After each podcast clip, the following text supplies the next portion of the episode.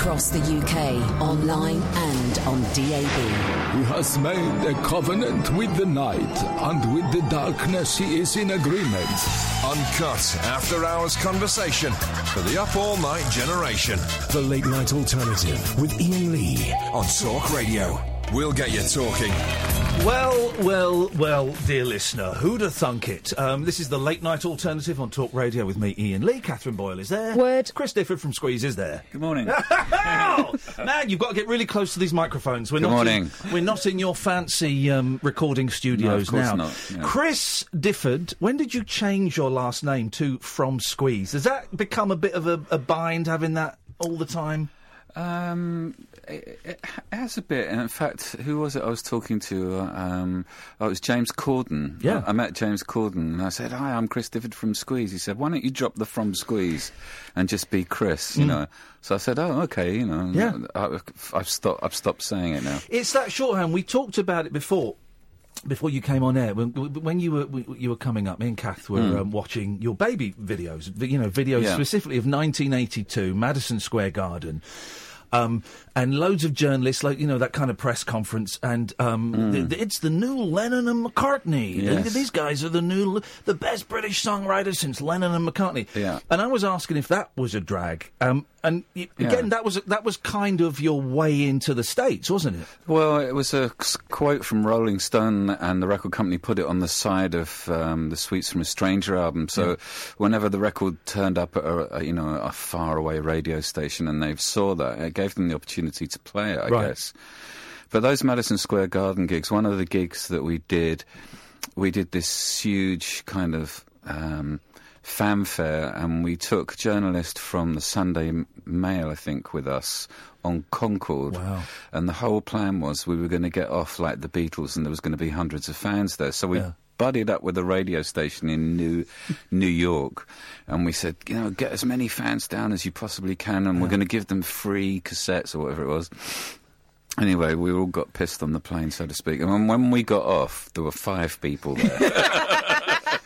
Well, again, one of the, the clip said we haven't seen scenes like this since the Beatles, and me and Kath are going, um, hang on a minute, They're saying it doesn't make it so, does there's it? no, one there. There's no one there. It was hilarious. But playing Madi- Lovely drink, anyway. Playing Madison Square Garden, you know, they're, they're, uh, not only is it a huge venue, it's one of those venues like the Palladium, like the Budokan, you know, Yes. the Hollywood. It's, it's it's such a famous It is. venue. What was that like? Do you remember what it was like stepping out on the stage there? No.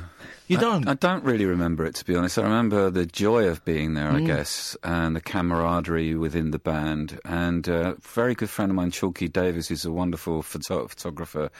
I asked him to take some photographs, and the only ones that he took were of our feet. so the only ones I've got of that gig are of my feet, which is kind of weird. But um, you know, if we ever do it again, I'll, I'm in a much better head, Yeah. headspace. I'll be able to visualise what it's like. You eh, you don't get anyone called Chalky anymore. Eh, My No. dad knew a Chalky. Everyone knew a Chalky in the seventies and the eighties. Yeah, I was at, um, I was at Suggs's gig the other night, and I sat next to a Chalky, and he's, he was a school time buddy of Suggs. Really? Yeah, he was a real, really, really lovely guy, and. Uh, Every time Suggs said something on the stage, he said, "That's a load of rubbish." We, I'm, I'm going through a real kind of 70s trip at the moment. I tell you why, Catherine and I are watching. Do you remember this TV series, the first fly on the wall documentary, The Family, from about 1974? It was a fam, and it was just a, a working class family in Reading. Right. And um, it was it was uh, it was it was huge, and they repeat, repeated it in the 80s, which I think is when I saw it first. And it's all on YouTube, of Oh, course. of course. And so we're watching this, and I was born in '73, but I, I, I remember bits of the '70s. I'd forgotten how grim the 1970s were, particularly if you were growing up on a council estate like I did. I did as well, but it was glorious. Was it? Was it? Come on. Come on! It wasn't all choppers and. It was choppers for hours, darling. what what uh, month in 1973 were you born? June. All right. So Glenn and I had only been started right. We'd been together three months at that point. Isn't that funny? Wow. What would you? We'd di- probably written 100 songs by then, I think. had you written anything good by then? When, when did when did you when did you cross that line where you went? oh, hang on a minute. We I think Yeah. we're onto something here. I think in the first summer we did a lot of heavy courting as writers, Yeah. and we were staying up late and writing lots of songs, and I would um, work avidly on lyrics and then pass them to him, and he'd go off to his room and write tunes. And um, you know, they absolutely were amazing when I listen to the demos now, and they've grown. They've grown, and you know, I think it did take a couple of months for us to find our feet, as it naturally would. But um, by that time, we were sort of starting to form a band. So Mm. the the best way of finding out whether you had a good song or not was actually to play it in front of your Yeah. mates down the pub. And you would soon get the thumbs up or the thumbs down then. Did you? Because I, you know, I think a lot of um, Mm. boys in particular. ma- I, well, I know you were in a band, Catherine. you were. That's great. Yeah, no, it wasn't great. Well, no, hang on a minute. As, as, as we know, Chris is, is, you know, either Lennon or McCartney. We don't know which. I yet. don't we want to nick in my lyrics. Do you want to? Do you want to give him No, some I of really the don't. Yo, we're wow. yeah, well, well. I think one of the well, I know that the main verse was running down the speedway chasing all the ice cream. Yo, we're wow. I mean, we were like ten, so it's allowed. His head's going. Hmm, That is allowed, I suppose, at 10, yeah. But yeah, Speedway is a very exciting place for a ten-year-old. Speedway is, indeed. yeah. I um, uh, you know, I was in a band when I was fifteen. It was it was the, it was the thing to do, and I remember writing lyrics. But I remember being too embarrassed. Hmm. You know, and probably rightly so. My stuff would, would have been rubbish, but too embarrassed to kind of show it to someone or sing it in front of someone. Yeah. Did you ever have that?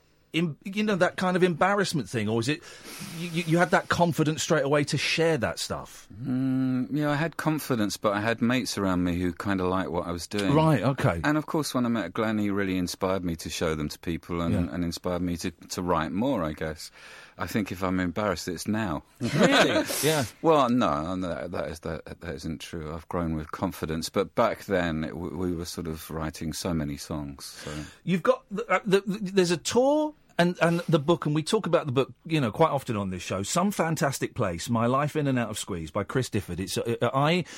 Because when we interviewed you before, it was to plug the book specifically, and I to make sure I'd read it when you came Mm. Yes. in. I was doing it half audiobook with Right. you and, and Yeah. half reading it, and you know, Terrifying. It was a strange mix, but it's a great book. It's, Thank it's you. one. Of, I saw Jon Ronson was um, Jon's on yeah, Twitter was saying some great things about it as well. Uh, Yeah, and and Dylan Jones, and I'm going to meet Jon Ronson soon, so I'm Brilliant. really excited. So You'll get on with him. He's Yeah. he's, we've, he's been on the show a few times. He's one of the good guys, isn't he? Well, we- Oh, right. When we went to New York, he said, "Oh, come round to my house and interview me if you want." And he's Oh, he's such a nice bloke. Yeah.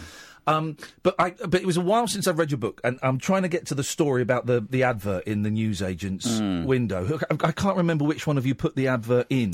Uh, well, I put an ad in a sweet shop window in Blackheath for a guitarist to join a band, and um, I waited for three weeks. Nothing happened. Yeah. Kept walking past the phone, and uh, nothing happened. And then Glenn rang, and uh, he was he was inspired by his then girlfriend Maxine to make the phone call, and um, it was just uh, petrifying, really, that somebody had eventually ans- answered the ad. And Yeah. So I went to meet them. I arranged to meet them outside a pub in Blackheath, and they were so angelic together. They were like, you know, Joseph and Mary, and I, I, I just felt like the donkey, you know, at the, at the uh, time. But it was fortuitous, you know, that 50p that it cost me Yeah. to, to put the advert in the window has got me to where I am today, which is an extraordinary journey of fate. And was he the only person that called up? He was, yeah. Isn't that incredible? Well, Isn't that it is. incredible? It is. It's wonderful. And, you know, Elton John and Bernie Taupin had the same kind of experience, although they've got tons more money than we do, Yeah, or yeah. at least than I do. Um, and, um, you know, it was just the two of them coming together. There was never another writer. It was only Bernie and, and Elton. One of my favourite bands is XTC. Um, Yes, I, I love them, too. and I, I do not understand why they're not the biggest band in the world because they don't want to be. Well, I think I think Andy Partridge self sabotages he definitely. does. He doesn't want to do it, yeah. Um, but um, it was you know it's him. He wrote his songs, and Colin Moulding wrote his songs. But early on, Hmm. On, like the second album, the keyboard player said, "Actually, I, I want. I, I think I could be a songwriter," and they had to kind of Hmm. do that. Was was- was there a- was there ever that with Squeeze where some of the other members went, "Hang on a second, those guys are getting more money just by writing. I think I can write a song." Well, I don't know whether it was about money, but Jools was always in the line to write songs. And um, when I used to hang out with him around at his house, occasionally I'd write a song. The first song I wrote with him was a song called Annie Oakley, which was a kind of uh, rockabilly kind of song. And it was great fun. Um, we demoed it as Squeeze, but it never made any of the records. But every time we recorded a record at that early stage, I always had a song with him. And that kind of kept everybody on an even keel, I, sus- I, sus- I suspect. But then when he got the offer to go, well, not the offer, but when he went, went to do his own thing with the mm. Millionaires, it, was, it made absolute sense. Mm. And of course, having Paul Carrack in the band, fantastic songwriter within himself, and what a terrific voice. Mm. I mean, you know, obviously he would wanted to write for Squeeze, but there was no room Yeah. At that point. So he was only in the band for like a, a year and a half. Let's the, the the tour. I've got the dates in front of me. If you go to chrisdifford.com, it's all oh, it's all up there, and it's a fantastic website. Um, it, you've done an Irish tour already, I just got back from that, yeah. um, and I don't know what the, what is even the date today. It's the thirteenth, right? So you start in Derby, the Flower Pot on Thursday. We're in the Flower Pot. I know, the Flower know. Pot men, um, and it goes Winchester, Hailsham, Oxford, Cambridge. There's one in Shepherd's Bush. Goes all the way through. Gosh, it goes right through to June and July. Um, and we'll, I'll tweet the link again. I tweeted. Yeah. it earlier on. What is the show going to be? What's it? Uh, what can people expect? Um, well, it's it's mostly stand up. It's Yeah. mostly me telling stories from the book, not and some stories that weren't in the book too. So it's about my journey from that f- from when I it starts in 1969 when I'm at a bus stop in Blackheath and uh, there's a girl getting on the bus every morning and I take fancy to her. Uh, and then I discover she's got extremely hairy legs. And uh, anyway, and things don't go uh, as as you'll see in the show. Things don't go particularly well, and I think okay, girls are not on my radar, but music is, and so I start to think more about being in a band. But my careers teacher tells me that I have no hope of being in a rock and roll band, and my parents tell me I've got no hope. So that's kind of like the beginning. Yeah. And then it goes through the top of the pops phase and having the band and writing with Glenn and then all the other things that, that, that go on. But, but but then I have to leap forward so many albums because it would take all night. Yeah. So when I get to sort of East Side Story, I, it fi- it fiddles away. So there are there are songs, but it's not a pop concert. No, it's Um, not. and when you say stand up, it's not you doing. It's not. Hey, have you ever noticed how you wait ages for a bus and then three come along at once? It's not that kind of. not quite as dry as that. okay. Um, But, but I'm supported uh, on stage by Boo Hewerdine, and he he plays uh, some of the we play together, I should say, some of the songs that we've written together. So there's a record called Pants, which has just come out, Right. which we've written together, and so we we we get that into the show too. Yeah. Um, it, it's got to be said. Listen, this is what we're all here for. You've got a guitar behind you. You are. I don't know Lennon or McCartney or uh, maybe Ringo. I Ringo, don't. I think I'm more Ringo than any of those two. Can, can you do us a song? Um, yeah, sure. I, um, By the way, what a thrill this is, isn't it? What a oh, we haven't heard it yet. Uh,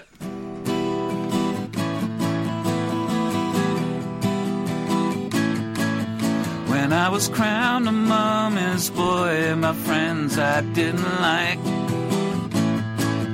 I made a meal of trips to school upon my father's bike. I used to sit between his legs, perched on a piece of wood.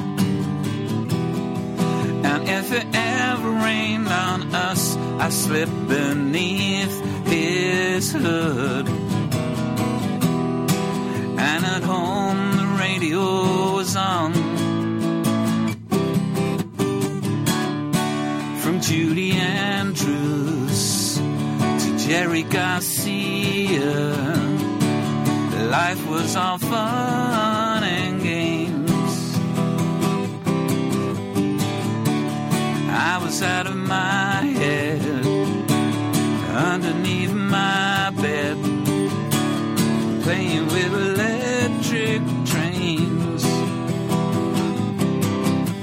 At home, the stereo was on. My head was filled with rock. I played a willow cricket back guitar and soloed round the clock. My records stacked up in a pile, collected from the charts and top of the pops. From Julie Andrews to Jerry Garcia, Life was all fun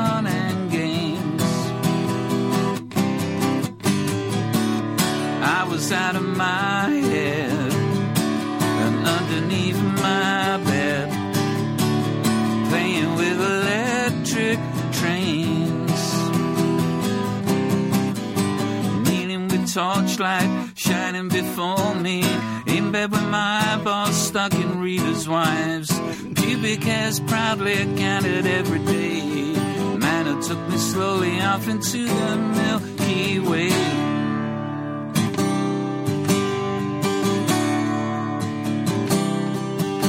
I chased the girls and made them cry. My hair grew down my back.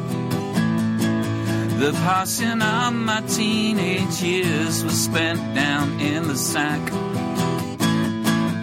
I played guitar and formed a band. I puked up all night long. As people came to sit and stare while I raced through my song. Sound of music passed me by, just like the Grateful Dead.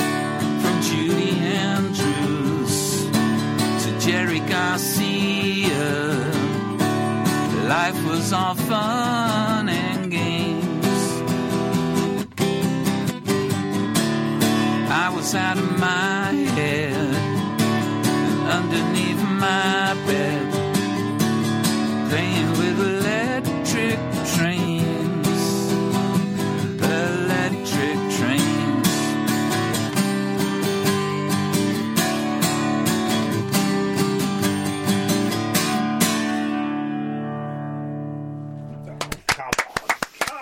I mean, there should be more speedway in it, but other than that, brilliant. Yeah, well, get it in next You're, you're giving him songwriting tips. Well, if, if you want to sign up for Catherine's songwriting workshop, um, oh man alive, fan! We don't need to do the interview. The whole story's in that song, isn't it? It's all pretty much in there. Yeah, I'm very proud of that song. Very proud of that uh, l- lyric, and um, yeah, it's uh, it, it just about fits my voice after all these years.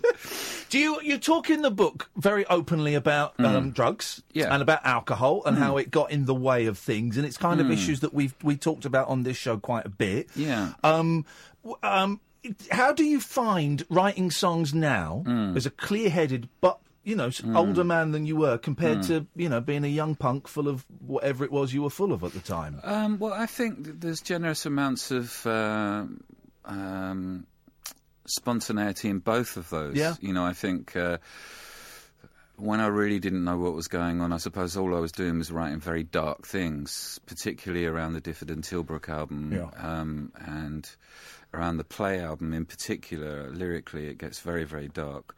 But I'm extremely proud of it. Yeah, And what I'm also honoured by is the fact that the people around me held me at that time. Yeah. You know, being in a band is like a family, and it's very difficult to get people on your side sometimes. But, um, you know, I have well, I sobered up 25 years ago, and we did Well some fantastic place Yeah. Uh, which was a pink cloud moment, and ever since then I've been sort of trying to get to that pink cloud thing.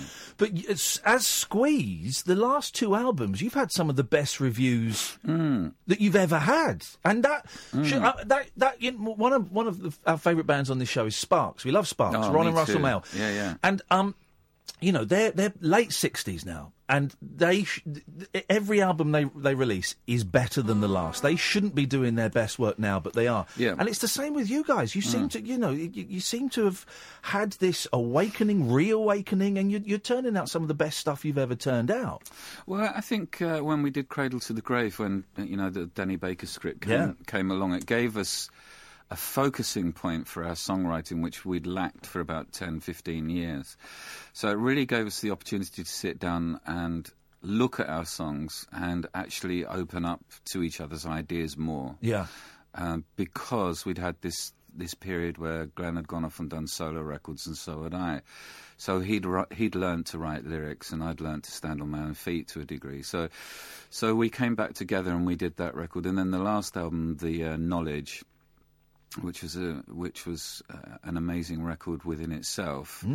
Um, again, the writing came very, very much, much closer together than it ever had. In fact, Glenn wrote most of the words to Right. a lot of the songs. Uh, Cradles to the Grave, that was such a great TV series, Mm. you know. And that, but Danny Baker, if you've not read them, dear listener, Danny Baker's books are filthy and hilarious Very and good. heartbreaking. And what- yeah. Of course, you went to school with him, didn't you? Well, he was in a few years younger than me, but, Right. but yeah, we went to the same school. So in his book, he describes my school exceptionally well. so I, when I wrote my book, I had to leave that bit out because I He'd already done it. He'd already done it. And I, I, it's funny we had the same publisher too, and I was saying to Alan, my publisher, could I not just nick his bit and put it in my book because it would have been fun, you know. How did you, were you friends in school or was it like years and years later that your, your paths kind of crossed? Um, I, I think it was years later. I think the NME days when Right, he of was course, working there. It was around that time. Yeah. Um, but yeah, he, he's uh, he's a he's a character. Yeah, yeah. It's a wonderful character. He's, I, I mean, I, I don't know if you saw any of his stand up shows that he did. I did. I went to see him in Eastbourne, which isn't close to where I live, and uh, it was a long old show. It was He's trying to be the new Ken Dodd. I think. he knew Ken was on his. Yeah, well, Bruce Springsteen, one of the two. Bruce Yeah. Dodd or Ken Springsteen is Yeah. what he's trying to achieve. But it's a terrific show. Yeah, it's great. I mean, the storytelling is superb. I could never tell a story in that way. You know, well, no, you. But but the, the way you tell your stories is in two and a half, three and a half minute songs. pop songs. And I Yeah. use the word pop. I know some people take pop to be a derogatory term. I don't at all. I'm a I'm a big fan of pop music. You know, the Kinks are pop. I think the Who are at their best were Mm. Yeah, pop. You know, absolutely. Um, and you you can te- you can do that thing. That very few people can do. Very few songwriters can write that three and a half minute story Mm. where you get. The whole, you know, everyone's Mm. background, you know what's going on, you know their hopes and fears in three and a half minutes. That's a tough Yeah. thing to do. It is, and I've been doing a, a lot of writing uh, recently, and and trying to get back into that sort Yeah. of vignette storytelling stuff. Um, you know, I've been to see a lot of musicals recently, and I'm very inspired by the things that I've seen. Like Jamie is a wonderful musical, Right. and Girl from the North Country, That's the Bob Dylan thing. Was that good? it's really great. Yeah. Yeah, and I think there's room for me as a lyricist to be involved in that, and. Um, uh, I had a meeting today with somebody, and they were saying, "Well, actually, lyric- lyrically, you already tell such a strong narrative in what you uh, do." So, but a, but a lot of musicals don't need that. They need Yeah. simplicity because that's the the audience really Yeah. that requires that. There was, if I remember your book right, there was a, a Squeeze musical, wasn't Yeah, there? we had one at the Albany in Deptford uh, that ran for three months. Yeah. and um, Tim Rice came to see it. He liked it. So there's there's some, there something. you go, that's- that's Uh, high and it was it was really good. It was um, you know the script was a bit loose and um, you know it wasn't everything that it could have been, but Yeah. it was back then. It was 1984, something like like that. But this, it was so much fun hearing our songs being performed on stage, you know, and, and not being there, as as it were, being one step removed from it Yeah. And uh, I think that's that's a really great thing to have. The Bob Dylan musical. I, here's the thing: I love '60s music. In my fact, I'm wearing a Monkees T-shirt. You know, Mm. the, my, the Beach Boys, the Monkees, the Beatles. Only in the last two months have I got into Bob Dylan, and Mm. I've worked really hard. I keep going back to him, and I keep going back to him. And the songs that got me in there were "Blind Willie McTell" Mm. and um, uh, the, the, the sign on the window. I think it's called. I can't remember. Mm. Um, and now I'm, I've, the the door has opened, and Bob Dylan's back catalogue stands in front of me. And boy, what a joyous thing to Mm. be able to dive into and and uh, delve in. But the musical apparently, and I've not seen it, was apparently stunning. The the, Mm. the Bob Dylan musical. Well, the reason it's great is because the script is brilliant. Right. Um, um, the, James O'Connor, who wrote the script, has done a brilliant job, and it's not about shoehorning songs Yeah. into the story. The songs are kind of almost domestic bypassing for for the actual storyline itself. Um, whereas some musicals, you know, like ABBA and ov- the obvious Oh, the of jukebox the musicals, are, you know, all the songs are really sort of uh, there for that Yeah. reason. And then Jamie, the musical, has got very strong songs in it too, and they uh, they just fill you with joy, and the Yeah. story is brilliant Yeah. too. So. Are you proud of your back catalogue? You must be, mustn't you? Yeah, I am. I'm extremely proud of everything that we've done. I mean, what's not to like? We've 14 albums or whatever it is, and you know, we've, uh, you know, we've been we've had 14 rounds, and uh, it's been it's been quite a match. Yeah. quite a boxing match. Yeah, yeah. Uh, you know, there's been lots of ups and lots of downs, but overall, if I was to be uh, leaving this world for another one tomorrow, I would say, well, that was a good job. What a great position to be in. Yeah. Can we have another song before we go to the ads? sure. Would, would you mind? Um, well, I'm going to try this one. I don't really, I haven't done it very often, but because it's um, it sort of pertains to the drinking thing. yeah. So, oh, lovely. Fantastic. Go on. um,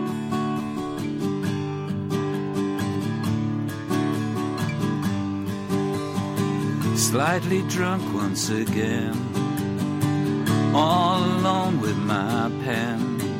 I thought I'd write to you. How can I say how I feel? Falling down on the deal. This last night with you. Is it the cold that makes me shake? I just hope that I'm awake. I say, alright, I knew. There's a line I cannot find to explain just why I lied. Slightly drunk, what's got into me? Can't fall in love without misery.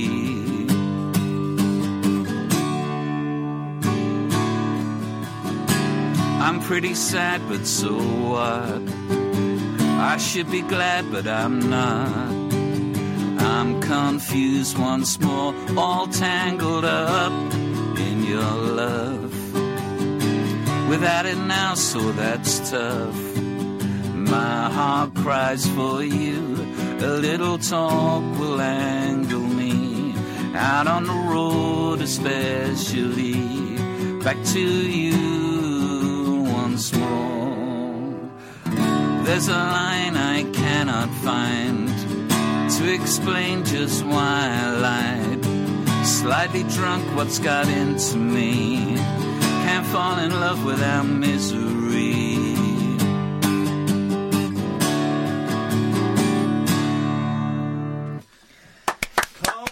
Love without misery. What a line, dear listener. We've got Chris Difford here. Can we stick around for another 10, 15 minutes? Is that, Sure, of that- course. Beautiful, beautiful, beautiful. This is the late night alternative on Talk Radio. The wild man of late night radio. The Late Night Alternative with Iain Lee. On Talk Radio. We have ways of making you talk. Um, we've got Chris Difford um, in the studio with us for another 10, 15 minutes or so. Uh, th- th- there are two things that I really think, particularly if you've, you know, if you're, you're feeling relaxed and it's half past ten, I like to buy. One of my my um, downfalls. Oh, we, we talked about this last time. The hoarding, the um, the buying stuff. And keeping it in the boots of our cars. Are you still doing that? No. Okay. No. I had a clear out today. Did you? I had a clear out today of just crap I bought off of eBay and Amazon, and Mm. um, it was. It, No, I remember vividly. I used to, I used to live down in the country years ago, and uh, I remember going out in the middle of the night with the torch and looking in the boot of my car, and there's like six bags of stuff that I bought. And then when, I emptied it out on my desk, I realised I just didn't really need any of it. And my wife Louise and myself have just been into storage recently, and our aim is to empty storage out before we move into our new house. Wow. And whenever I pick up a box, I just it just reminds me of the boot of my car. but I don't have to do that anymore. That's that's good, and I'm Mm. and Catherine is well aware that I get a lot of packages sent here, and the packages have slowed down a Mm-hmm. little bit Mm. because I go home and I go, I go, well, someone talked about um, Mm. uh, Robert De Niro, and I, there's a Robert De Niro film, Midnight Run, that I'd really like Mm. to see. Oh, it's on Amazon for a penny, you know, and I just stuff comes. But dear listener. You you should go out and buy stuff. The two things you need to buy are books, a book and a ticket. Uh, some fantastic place, My Life in and Out of Squeeze, um, Amazon, usual book places. I'll tweet the link again. 11. Or if you go if you go to my website, Oh. I'll send you a signed copy. Oh, really? Oh, there you go, Chris- chrisdifford.com. And the tour. The tour is happening, um, uh, some fantastic acoustic book tour. Sometimes I do gigs on my own, sometimes I do them with a band called Squeeze. And it starts on Thursday at the Flower Pot in Derby, um, Winchester, Hailsham, Cambridge. Oh, J- Junction 2, Cambridge, that's a great place. Morecambe, Halifax, loads of places. It goes right through to July, and there's loads of different places, and it's all over the place. He will be near you at some point, uh, I, I, I promise you. Um, do you enjoy going out on your own? I know you've got Boo with you, and Yeah. but, it, but but people are coming to see Chris Difford. You know, It's a Chris Difford evening. Do you Uh, enjoy it? Well, it's very different from Squeeze, Yeah. that's for sure. Um, you know, we've just done last year. I think we did forty plus shows Wow. in the UK and in America. And being in a band is, uh, you know, you've got two trucks, you've got two buses, you've got lots of people around you. It's an environment Yeah. that you have to kind of um, commit yourself to. And it's like being in the theatre in some ways. You're, you're playing a role. Uh, in some ways, I'm playing the role of Chris Difford, the guy who's in Squeeze. Yeah. And because of my shyness sometimes of being on stage, that's how what gets me through. Um, so, but when I go out on my own, there's nowhere to fall. Yeah. There's nowhere to lean on, nobody to lean on in particular. And the Irish tour that I just did, I did largely on on my own, and um, it was it was a great thrill to get through it. Really, Uh, it was it was kind of like wading myself through deep water, but I. I was pleased. I mean, I got a lot of people laughing, and you know, from the stories, and you know, it, yeah, it, it worked. There's there are certain acts where um, I, uh, the affection for them, you Mm. know, even if people might not say they were a Squeeze fan, there- but Mm. you know, there is an affection for you guys, both Mm. you know, together in the group and individually. Correct. Yeah. Um, and um, I, I don't want to say you've become part of the nation's furniture because that actually doesn't mean anything. But No. people, but people love you. You know, people Mm. love you, and and what you stand for, and what those songs mean to them. Isn't that a wonderful thing? It's like when we played the Albert Hall or Glastonbury, and people are adoring the band. I'm I'm so excited about that that relationship mm. that I have or we have with the audience. You know, they buy a ticket, and that's the contract, and in that contract, they want to hear Cool for the Cats, they want to hear the Yeah. hits. But luckily enough, they want to hear the new songs too, Yeah. and we've got some great new songs. So as a family unit, which is what Squeeze kind of is in a dysfunctional way or whatever Well, it is. Well, families are dysfunctional. Yeah, you know. yeah. But um, we managed to deliver a great show, and I think that's testament to uh, everybody in the uh, band, individually and collectively. Do you speak to Jools much? Do you see him much? Yeah, I do see Jools. Um, I do shows with. I did forty shows with him last year. I get up and guest and sing four songs. Oh, really? Yeah, and this year I'm only doing a few, but I've already written a couple of songs with him for his Oh. next album. When he left the band, Mm. Was, was was what was that like? Because he obviously went off and, and and you know had a huge TV career, then a huge solo career. Was that Mm. did, did- did- quite often when a key member leaves a band quite early on? Um, that can scupper the whole thing. Was, was there any Mm. Point where you looked at each other and went, "I don't know if we can make this work without him," or Oh, is it like we're just going to? No, I didn't think that. I was devastated that he left because we were quite close Yeah. and we'd been friends. In the interim time, you know, we were riding around on motorbikes together and getting arrested and doing all those silly things together. So it was like a brother turning around and saying he was just leaving home. You Yeah. know? And I remember vividly being in a cafe in Blackheath, and Jools said, "I've got this, you know, this bit of news. I'm going to be leaving the band as of today." And you know, I just felt my heart sank. But you know, we we picked up sticks, we wrote some more songs, and then Paul Carrack joined the Mm. band, and so it was wonderful. Yeah.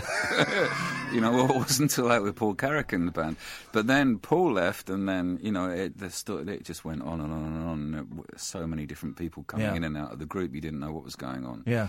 Um, but yeah, I mean, I still keep in contact with Joe. I absolutely love him and admire what, what he does. Yeah. And he's so respectful of the things that I give him. Brilliant. Lyrically. Yeah. So I'm pleased. Oh, fantastic! Hmm. Can we have one more song, please? Yeah. Um, this is the one that got us on top of the pops. I've come across the desert to greet you with a smile. My camel looks so tired, it's hardly worth my while to tell you in my travels across the golden east. I see your preparations, invite me first to feast. Take me, I'm yours, because dreams are made of this. Forever there'll be a heaven in your kiss. Amusing belly dances distract me from the wine. Across Tibetan mountains, memories of mine. I stood some ghostly moments with natives in the hills. Recorded here on paper, my chills and thrills and spills. Take me, I'm yours.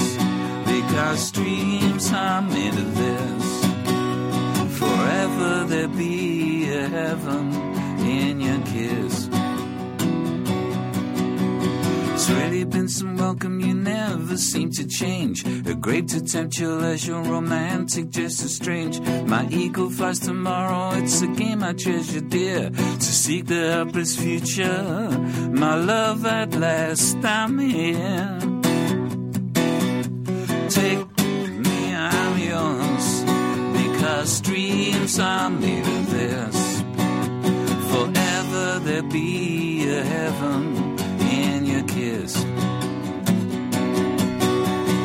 Take me, I'm yours. Because dreams are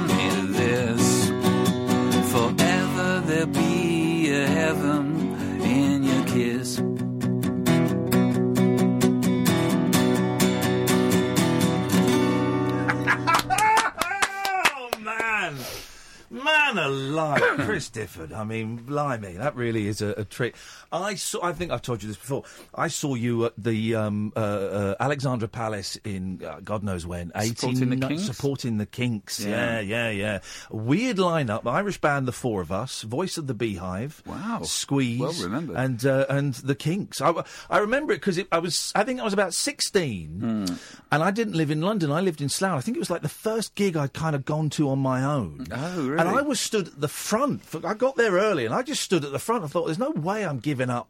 I'm giving up this. So I stood at the front for about, I- I guess, about six, seven, eight hours, right, Hmm. on my own, with a crappy little um, recording Walkman, make it trying to make a bootleg yeah, yeah. recording of the whole thing.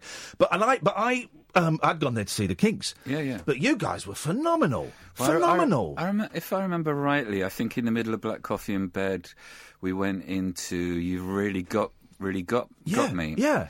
And uh, afterwards, when we went backstage, uh, we could hear a pin drop. It didn't go down very well. Wow, you're expecting high fives from the Davies brothers, and that really I don't think it was it was taken with amusement, but I've met I've met miserable gits. no, I've met met Ray a couple of times since, and uh, he's been very uh, very nice about things. Yeah, I like Ray Davies. I interviewed him once, and it was the Did tricky. you? It was the trickiest interview I've ever had. But do you know Right. what?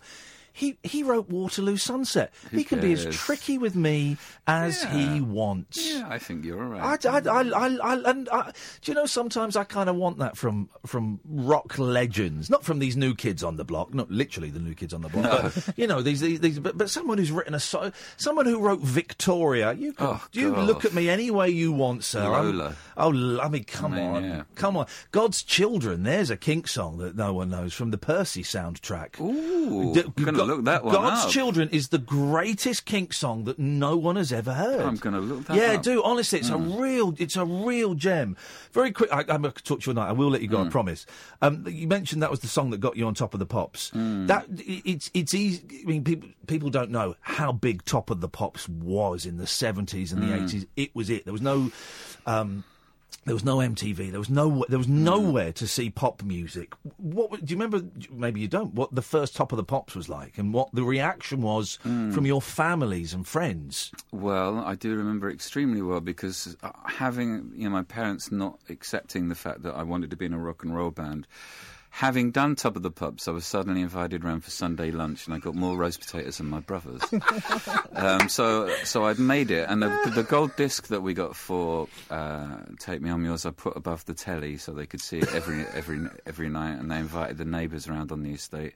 So yeah, I mean, it was a bit, and and what I remember about it, I suppose, is is is, a, is it being like a bit of a school back down in the dressing rooms Yeah. and things, and wanting to hang out with all the other celebrities that were there and try and sort of just be part of the crew, but not anybody really wanting it apart from Thin Lizzy, who were really gracious to us and took us to a video shoot.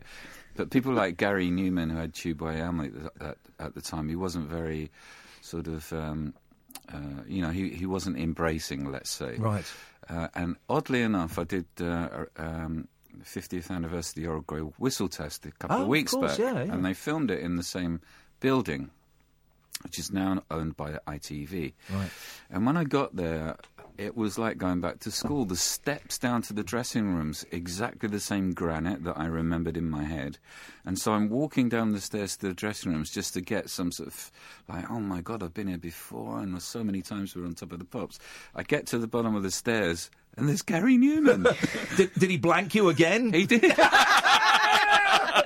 You miserable, miserable new wave Git Numan. we, I have to say, we saw Gary Numan in this building and we shared a lift with him. He didn't blank us, did he, Catherine? No, he I know, couldn't. he's great. Maybe he's it's, great. maybe it's you, Chris. No, I think it's me, and I apologise to Gary because I, I, I think it's brilliant. You know, he's he he goes out there and he does what he wants, Yeah. and he makes it work, crowdfunding or whatever he Yeah. does.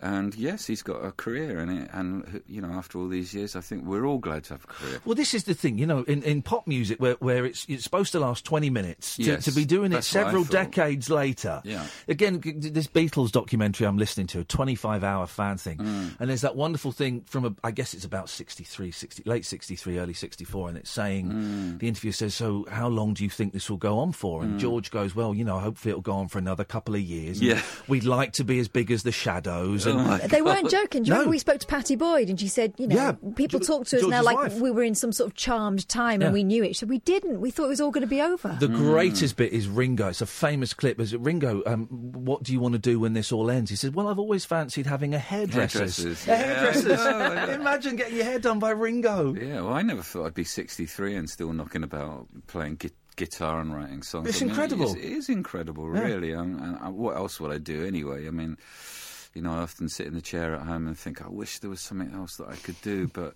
there isn't. I just get in the car, I drive for hours and do what I do and, and bring home a shilling, you know, and that's, Mm. Mate. that's that's exactly what we have to do. I'm so pleased you do, and it's such such a thrill to see Thank you. you We're going to be in touch. me. We're going to try probably either Yeah. come to the Shepherd's Bush or may, maybe the Sevenoaks because that's on Yeah. a that's on a Saturday, and we've got school nights, of course. Yes. Um, ChrisDifford.com. I'm going to tweet if you when we get to the news at eleven. I'll tweet all of the links. The, the, Thank the, you. the tour is uh, the tour is all over the place. I mean, he's doing a, t- too many. I would say he should you know knock knock a few of them on the head.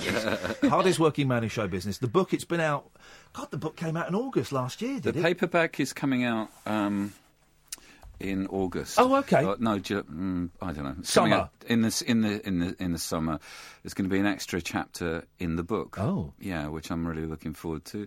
And um, then I'm going to go to America and tour the paperback there. Yeah. And then after that, I'm not sure what's going to happen with life. But We shall d- see. don't don't don't make plans because No. you know God has a laugh. Uh, some fantastic place, my life in and out of Squeeze. If you want to get the hardback, the audiobook, or if you want to wait for the paperback, it's coming out. So such a pleasure to Thank see you, you. brother. Thank you so much. God Uh, this you. is Talk Radio.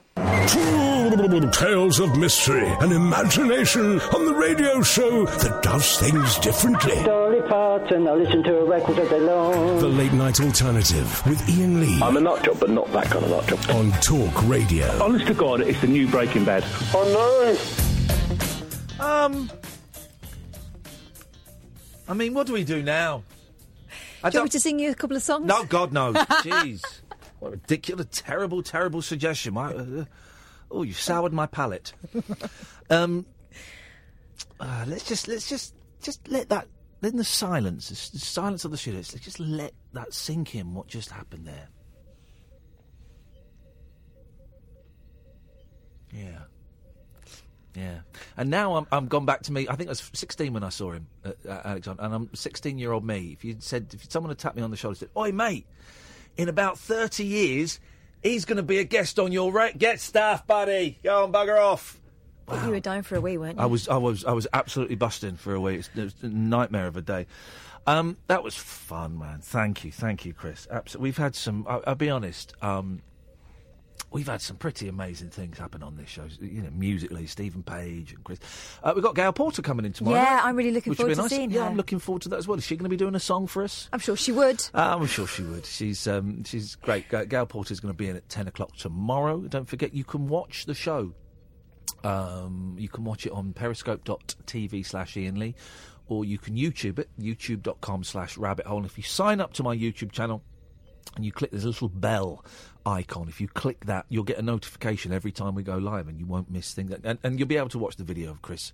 Um, uh, uh, you can go and watch it now. I think you'll be able to watch it now using the technology that's available. Um, we move forwards. Oh three four four. 499 1000 is the telephone number. 0344 499 1000 is the telephone number. Um, we have erected a wall, a wall of shame, a hall of shame. Um, in uh, which Sam is the boss of, like you see in those petrol stations, badly photocopied pictures of men's faces you can't make out, and um, number plates. I refuse to call them license plates. I'm not an American. They're registration numbers. Um, and it says in, in bad biro, do not serve thief. Thief spelt T H E I F. Uh, we've done the same with some callers for this show. Not in any way knocking these callers. But um, Sam is going to run through. Sam, if you could come on the microphone, please. Uh, thank you. He's going to read through the list of names and faces of the people that are banned just for this week. Just for this week. I'm off next week, so you can do what you want. Just for this week. Sam, if you could just go through that list, please. So far, we have Yayan, Andre, Caddick, and Jonathan in Swansea. I thought there was a fifth one. Wasn't there a fifth one? Nope. Okay, we'll we'll sit with. Well, if there was, that fifth one gets to sneak through. They got a free pass. I'm sure they'll remind us I'm at some sure. point. Um, lots to talk about tonight, including, and this is the main thing, right? Um, the, by the way, I'm really enjoying Mike Graham arguing with someone who wants um, who wants to invite. Someone is angry that Mike Graham has not invited an obnoxious, racist, violent, uh, Islamophobic thug who's served prison time for, for assault um, onto his show as a guest. And then they've tried to rope me into. Inv- I don't want to. I, I used to broadcast from the same town as that guy. I've stood in the same room as that guy. He ain't coming on my radio show. I don't give time to hate preachers. Um, and um, I'm just enjoying um, uh, Mike's wonderful, uh, w- wonderful tweets about. Doesn't mince his words, He does doesn't mince his words at all. Uh, here's the thing I want to talk about, and um, it's it's very important. What's the point of spies now? We were discussing this because have I got this right? Another Russian has been found dead, and I, I I don't really read newspaper stories, guys. I read the headlines and sometimes I look at the captions under the photographs, and apparently this guy. It's a small village again, or a small town, and a, a masked woman was seen acting suspiciously. Oh, really? I didn't know that bit. Yeah, it's in some of the papers. A masked woman was seen acting suspiciously hours beforehand. Now, here's the thing, right? Oh, no, I- that's Salisbury. This is different. Oh, is that- is this that- guy was in London. Oh, so Salisbury, that's the first guy. Odd, odd woman wearing black surgical mask spotted in Salisbury at time of Russian spy poisoning. A black surgical mask, and no one's. Okay. that is odd. I th- also think that's nonsense. So the other guy's in London, is he? Mhm. Wh- and what do we know about him? He was a Russian exile. Let me look it up. Um, I heard it as I came in. This is. Um, Here we go. these are very spooky times that we're living in. This is uh, Nikolai Glushkov.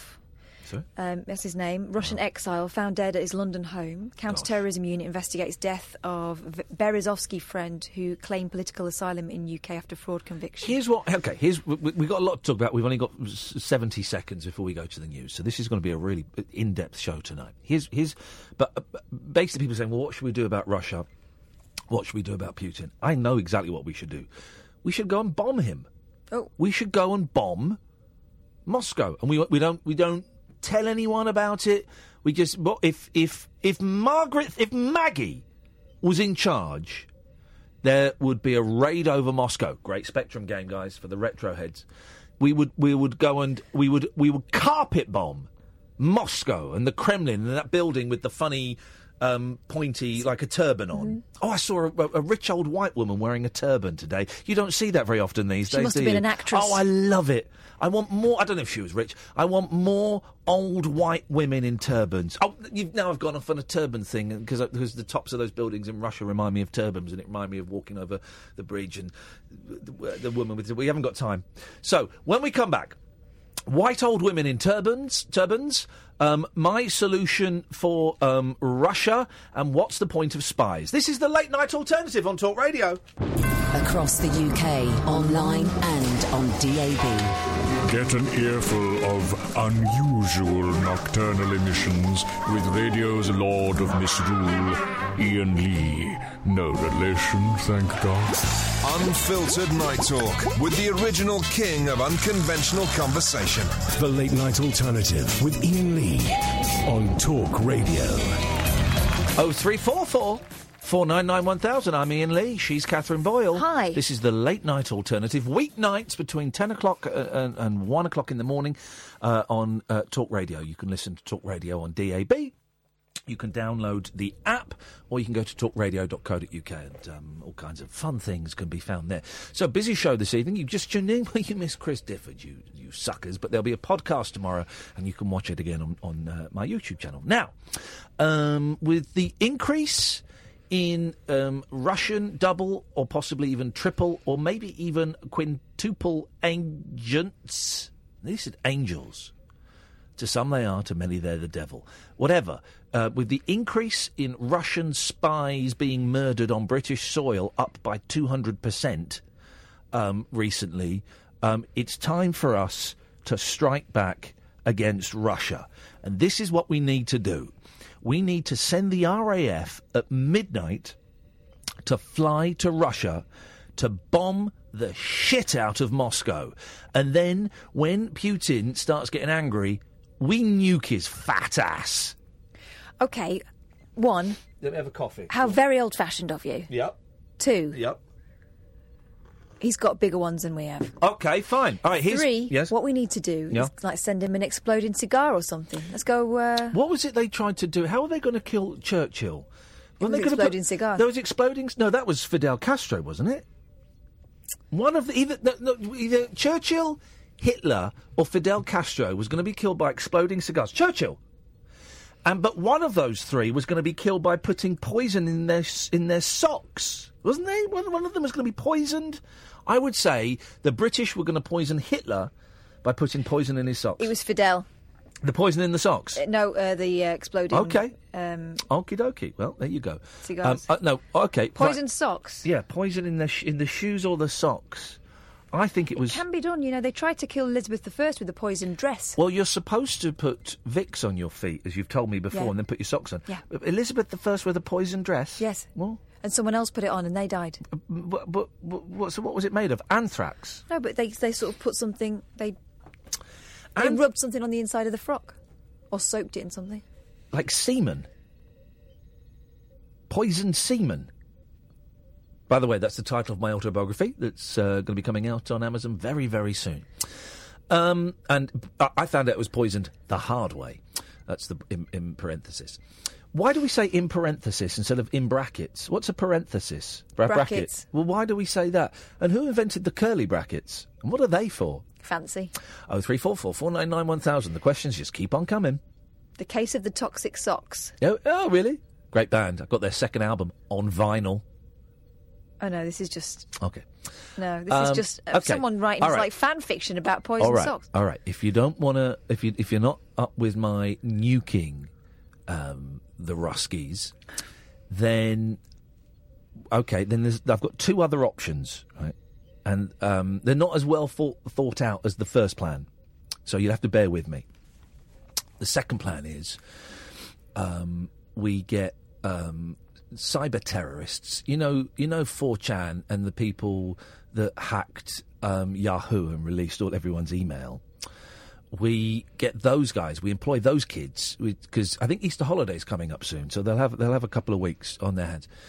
Uh, we get permission from their parents, obviously, obvs, and we get them to hack um, uh, because Russia is is quite uh, dated.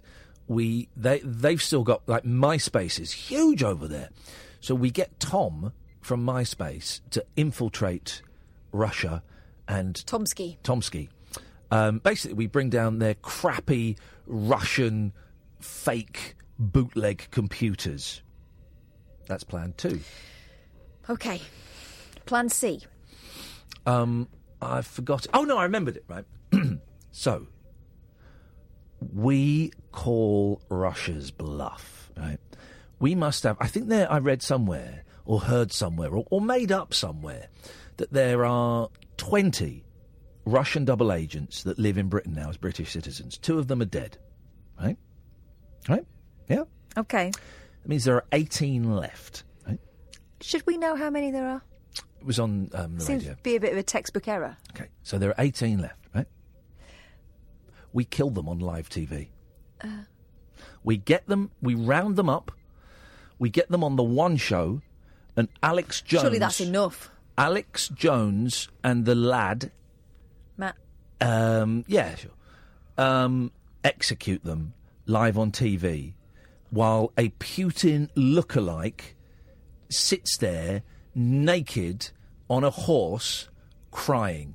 We humiliate him. We emasculate him. He gets a, a stiffy from killing Russian double triple agents on our turf. Well, hang on a second. If we can associate the murder of Russian double triple agents with Putin crying, and we show a picture of, as well, we flash up subliminally um, a picture of a really tiny shriveled penis, like you know, like a peanut penis, you know, a, a, a, a, a mushroom, tiny mushroom penis. That will affect his psychosexual brain chemistry and make him impotent. Personally, I would still nuke the bastards, but if you pacifists, you snowflakes, you left wing libtards want to go easy on him, then we'll just get Alex Jones to kill people on the one show. Do you mean Alex Jones off the one show, or that Wally that pumps um, iron on the um, radio? No, I mean Alex Jones, the the woman who presents the one show. Oh, not that angry fella, the red one. Why would I? Why would it be the? Why would it be him? The Well, woman he talks a good game, doesn't he? Yeah, but she already presents the one show. She's already got. If we if if right, if we got Alex Jones, the American, to do it, he'd have to spend ages, as I did today at the BBC, in front of that their webcam, and you've got to get picture taken. You've got to have photo ID to get in the BBC now because they're they're snowflakes. Um, and uh, so no, she's already in there. It makes it easier, and, and she um, she's trained um, with firearms. So that's my plan. Oh three four four four nine nine one thousand. But also, and here is here's something else. And I can't quite remember the argument I put forward for this earlier on, but it was good. So I'm just going to dive in there and I'm going to swim around until I find it. Um, what's the point of spies anymore? What what do we need spies for? Right. So we we send us we we have we get a spy and they they spend five years learning Russian right. Then we send them to live in Russia, and they spend 20 years undercover, working as a poor peasant man in Russia, and then they're working their way up. I'm Oh. turning Jewish there. That's not, that's not, I thought not, this is- not my intention at all. I'm not in any way implying a Jewish conspiracy, although. Um, so they spend their like 20, 20 years, 25 years, including the five years learning the language. Okay, and they work their way up. They work their way up, and then then when it gets the, the heat gets too hot for them, we pull them off. Okay, we just grab the spy and we pull them off. Okay, so the spy um, comes and lives back here in England, and we debrief them. Okay, and it takes a while. You've got to acclimatise, and you go, okay, welcome back, Agent Six Two Three Nine One. Um, you spent five years learning the Russian language. You spent 20 years undercover. Heat was getting a little bit too hot, so we had to pull you off. Um, so, what did you learn? And the guy goes, Right, I'll tell you exactly what I've learned. Russia has got, I don't want to scare anybody here, I don't want anyone to panic, okay? I'm going to say something and it's going to sound scary, but we can, don't panic. Russia's got nuclear weapons. Right? And everyone goes, yeah, we, we, we, we, we knew that. Nothing else you picked. That's it. What, what is a spy in Russia going to tell us? It's a little bit dodgy over there. They still think Big Country are a great, uh, great band. They love blue jeans, and they've got nuclear weapons. Isn't it something to do with like microfilms and that? No, no one has microfilms anymore. It's memory sticks, and you swallow them. Um, and and likewise, a Russian spy in England, right?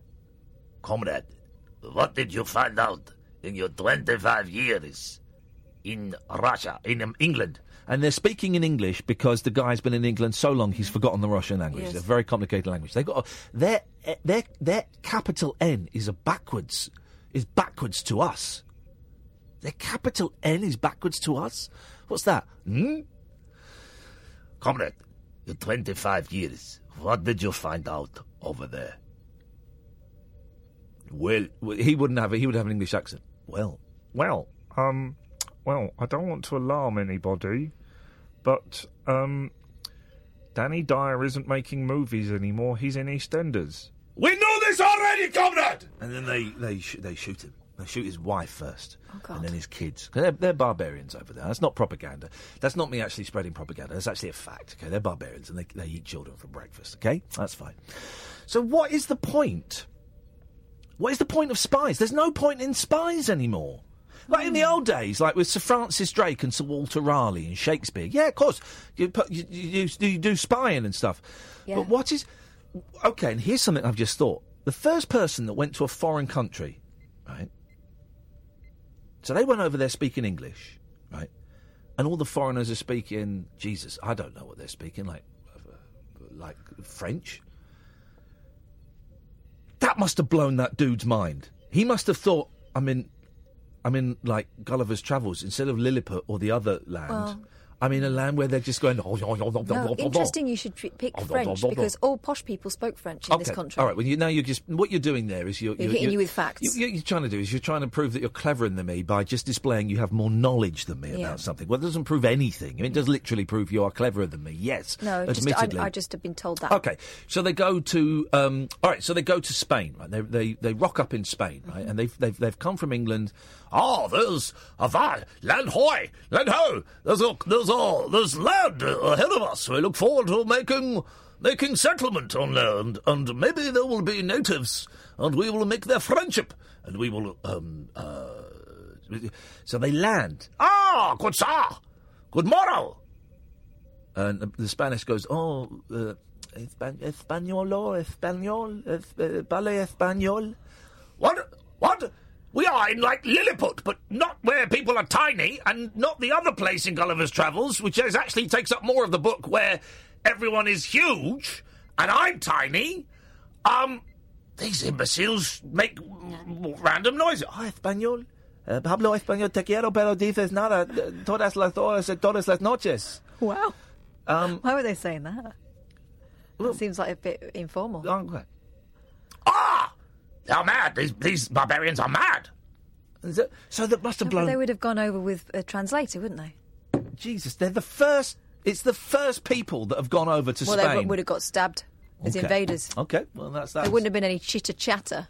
Did you say shitter shatter just to try and be clever? No. Okay, let's go to the break. Experience the unconventional. Hello? The unpredictable. Don't you think that's a bit weird? And the completely unorthodox. It was my birthday. With rule free Iain Lee. Uh, I was just trying to generate a bit of content. The late night alternative with Iain Lee. Hate alarm clock, hate going to work. On Talk Radio. Hey, people accusing me of uh, cultural insensitivity and racism and downright xenophobia. Not at all. It, honestly, I'm not spreading propaganda. Um, I watched a documentary on YouTube. They um, eat uh, Russians eat babies for breakfast, and um, they um, they do they do genuinely love Big Country, the group. Um, let's go to Andy. Good evening, Andy. Hey Iain, hey Ben, you alright? Very, very well, Andy. Thank you. Yes, it's one of those days where I'm I'm having a great time. Can I just, the reason I called up, and this now seems a bit redundant after the last quarter of an hour or so, Yes. but I was just wanting to call up and go, good God, how good was Chris Difford? Oh, mate! Wasn't he fantastic? And can I say this, Catherine? Go on. A very well turned out gentleman. Smelt delightful. Smelt wonderful. Didn't he look amazing? So smart. He's, he's always been a very, very dapper uh, performer. But, you know, he's slobbing around with us idiots on, on the radio. And he It looks was and smelt incredible. Well, I've been looking forward to it all day since I heard about it last night, and it was even better than I expected it to be. So, Have just you, have you read his book?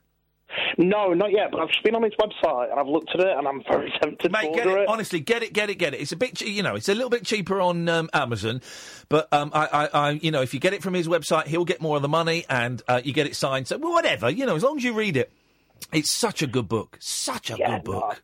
It, it sounds it. But anyway, can I just say, in all honesty, about the Russian thing, you're not being very nice about it. Okay, go on. So I thought I'd call up and speak to Kath instead tonight. Oh. If that's all right by yourself. Yeah, sure. If you want to, if sure, if if you want to take the blue pill, Kath's over there. Sure. Away you go, buddy. Away you go, buddy. Blue pill's How over are you, there. Kath? You all right? I'm all right, thank you. I'm thrilled that my um, sensitivity has been recognised finally. Well, it's about time, isn't it? Yes, it certainly is. Go on, let's I mean, have, I- let's have an adult conversation. I, I don't know if Iain's on his time of the month or whatever, but he's clearly not happy, is he? Buddy, you thought you were getting her on your side there, and I know Catherine well enough to know you totally screwed up. You totally screwed up. Good luck with this one, Andy. Good luck. mate. Night, everybody. Good night, all.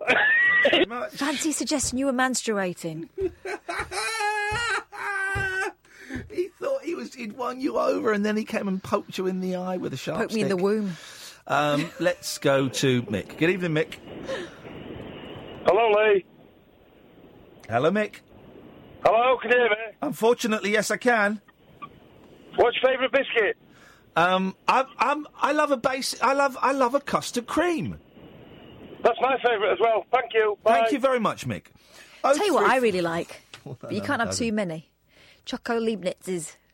Oh yeah, there. Yeah. I'm, I'm, as you know, I'm trying to lose weight again. I can't. But uh, there was a packet, the weirdest biscuit, right? The Oreo is okay. We, we've accepted Oreo culture for years. We just saw it in American movies, and now it's over here, and that's fine. And the Oreo milkshake is is the, the milkshake du jour. But in the kitchen here, they had Oreo Slims, right? So it was like a bis- the biscuit, but the, the, the two biscuit bits were were like maybe a third of the width. Together, they were they were like one half of a Yeah. normal Oreo. And then there's a tiny little bit of cream in there. Where's that? What is the point of that? So you just get like a soupçon of the Oreo taste. If I use soupçon in the correct, you, the way you're looking at me means, yeah, I have, and I've surprised you. I have, haven't I? I have. Hey, hang on a minute. I've got uh, uh, I've got a fanfare for that. Hang on. When we when we do something good, we uh, we celebrate it. when he says we, he means It means He. me. We go like this. Sousson. What's this? I didn't kill anyone. I, I, oh. I hope I didn't uh, oppress anyone. I mean, I mean, I did have a Kalashnikov and military uniform, but I didn't. I didn't hit anyone. I didn't oppress anyone. Oh, that's Shabazz Suleiman, the the lad from ISIS. I've forgotten about that. I've got. Do you know what I'm going to do tomorrow? Uh, uh, I've got a day tomorrow of nothing. Got to be in at seven o'clock, so we've got to talk to the podcast man. Um, Oh yeah. yeah, but I've got a day tomorrow of nothing. So what I'm doing tomorrow is playing video games. Mhm. Got to print. I've got to send you shed loads of stuff that I need to print off tomorrow, please. Thanks very much. Oh, good. Indeed.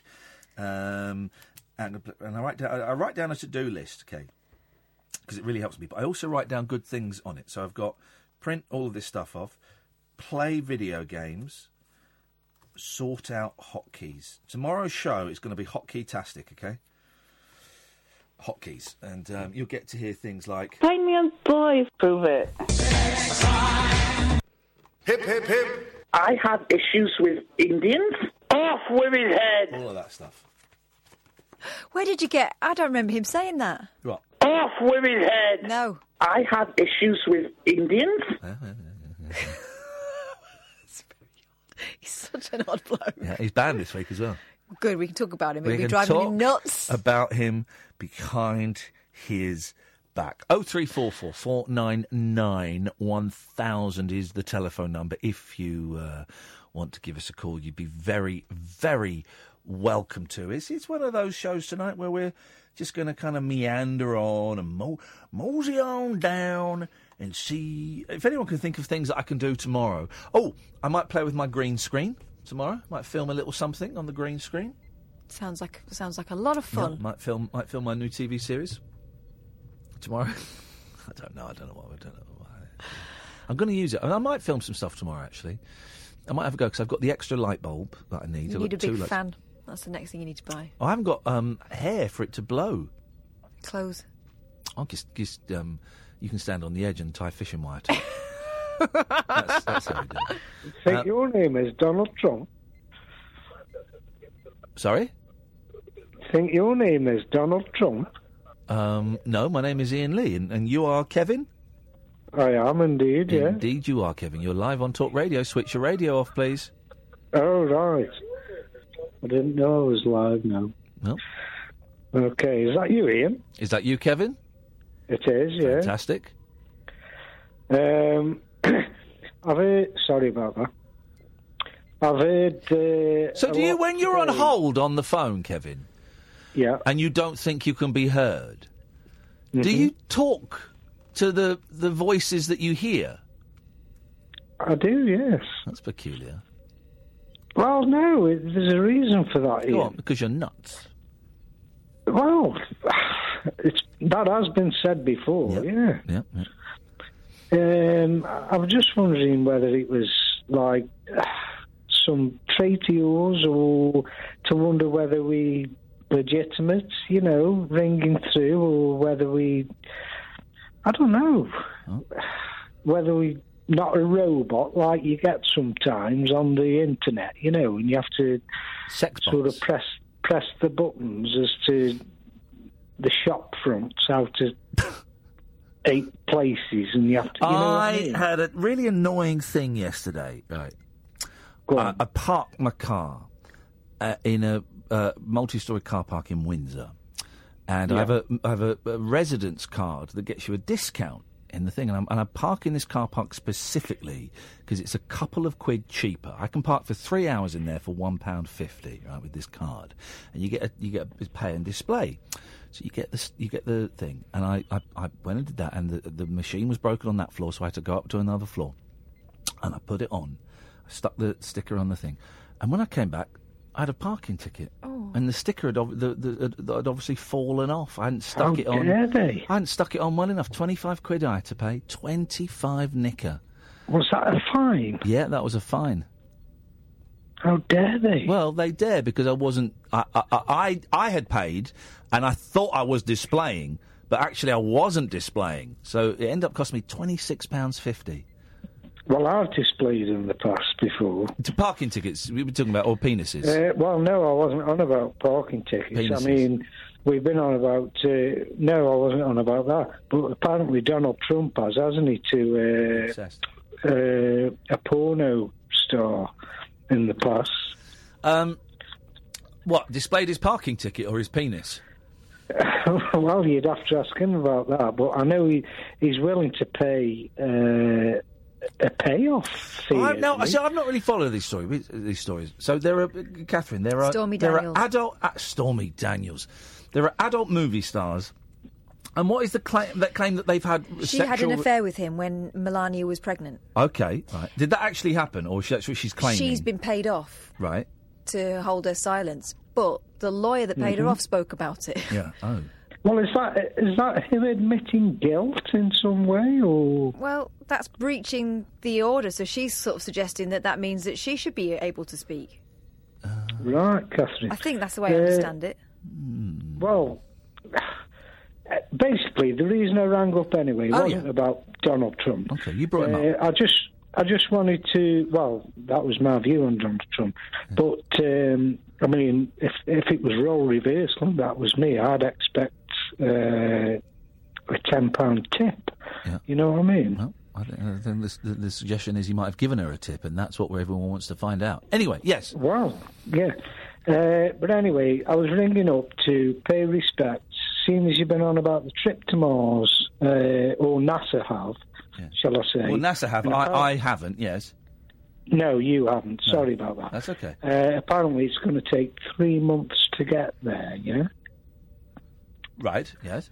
Um, and they reckon the astronauts won't be able to last to get there three months, stay on the planet Mars, and then trip back yeah. on a three month journey. Is, is this Elon Musk that's been talking about this? Because I know he's he's working on this, isn't he?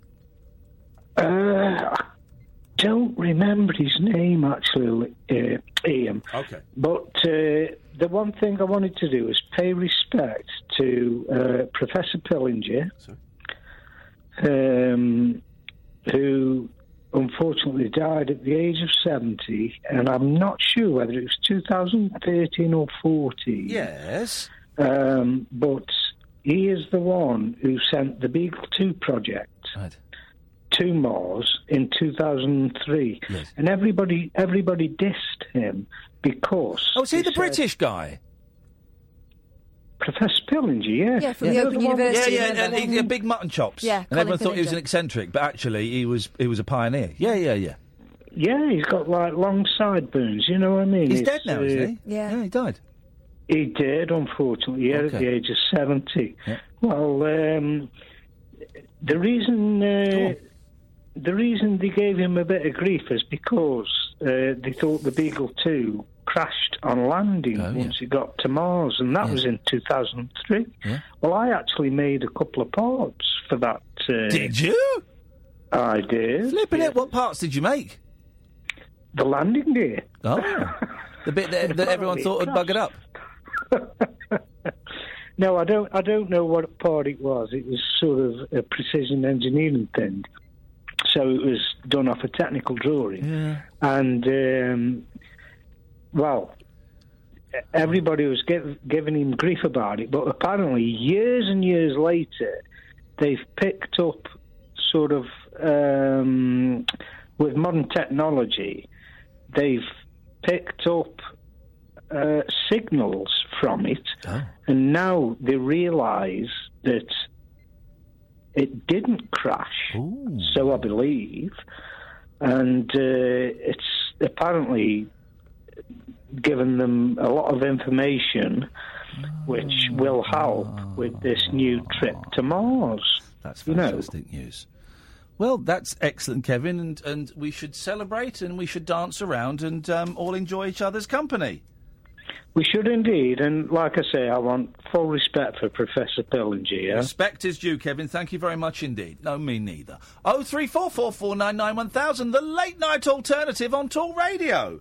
Experience the unconventional, Evening, boys. the unpredictable, What's happening? and the completely unorthodox. Exactly. With rule free Iain Lee. The late night alternative with Iain Lee I've got no internet for the last four days. on Talk Radio.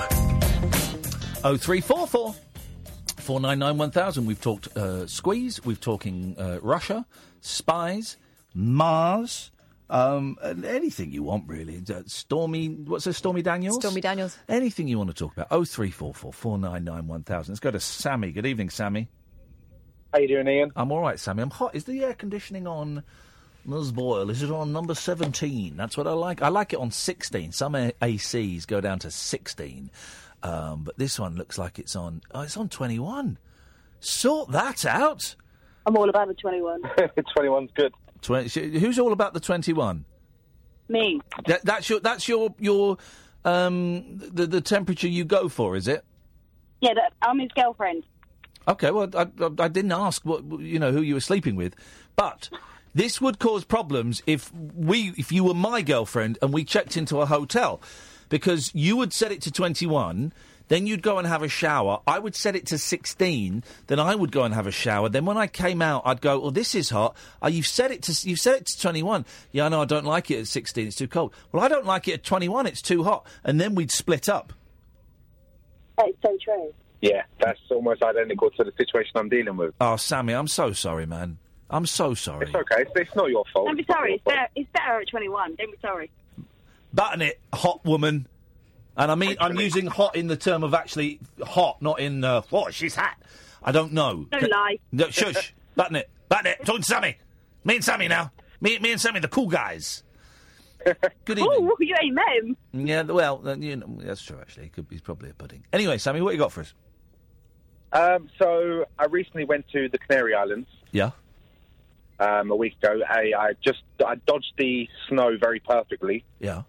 Um, when I was out there, the um, all I could find on TV late night, um, not that I was watching TV all the time, obviously, was um, an American channel which um, was showing like alien documentaries and stuff like that. Wow, yeah. Um, so I wanted to know, and I um, assumed that you would be into something, like that, but um, it reminded me of when I was a lot younger. Yeah. and I used to watch a lot, um, watch a lot of alien documentaries and stuff like that. I want to know your view on it, and do you think there's something else out there, Yeah. or Yeah, right. So mathematically, there has to be other life forms in the universe somewhere. There has to be. You know, the arrogance to, of us to think that we are the only intelligent um, life forms, and I use the term intelligent um, i- i- in parenthesis. No, in speech marks, in italics. Um, so yeah, mathematically there must be. I myself have seen a UFO. I don't know if it was from another planet. I don't know, but I've certainly seen something in the air that was not um, an aeroplane or a helicopter. Shooting star. Sorry. Shooting star. Well, no. w- Well, no, no, it wasn't. yeah, I mean, Shot um, that argument down straight away with my uh, quick response there. yeah, I don't blame you either. Um, So, what do you think, Yeah. Sammy? I don't know. Um, my problem is, as a person, I seem to overthink things all the time. Yeah. Um, and I seem to get in a bit of a rut when I think about things. Go on. So, tell, tell me your problem with thinking thinking that there's life on other planets. I don't know. I just think. Well, I like to think that we would have, they would have made contact in our lifetime, or we would have seen something. But then again, why? I know I'm not naive enough to forget that our lifetimes very short in comparison to how long Yeah, it's a blink. on. You're on this planet yourself, Sammy, uh, uh, uh, for a blink of an eye. It's not a threat. If you feel threatened, that it's coming from you. It's not from me. But you, you and I are on this planet for a blink of an eye. This planet's been around for billions and billions of years. So, so aliens may have come like 20 billion years ago. Also, the aliens may be on the other side of the universe and it's just too far for them. They may not be as technologically advanced as we are. They may be communicating in a way that we don't recognise. There we go, you see? Yeah, yeah, of course, yeah, of course. I don't. I tell you, what I don't buy. I don't buy these American um, uh, hicks that um, have claimed to have been bummed up by an alien. I don't. I don't think that. I don't think anyone has been bummed up by an alien. I don't think that has happened. Um, well, yeah, that, that that is, um, in my opinion, just a bandwagon to jump on. yeah, know? yeah, that's the kind of thing your girlfriend would say just to get some attention, right? Yeah. Whoa! Steady on, steady on, steady on. Um, steady. I can't. I, I, I must. I must. The gentleman in me must immediately apologise for that outrageous slur to imply You that. are not forgiven. No, okay, and, I, and nor should I be.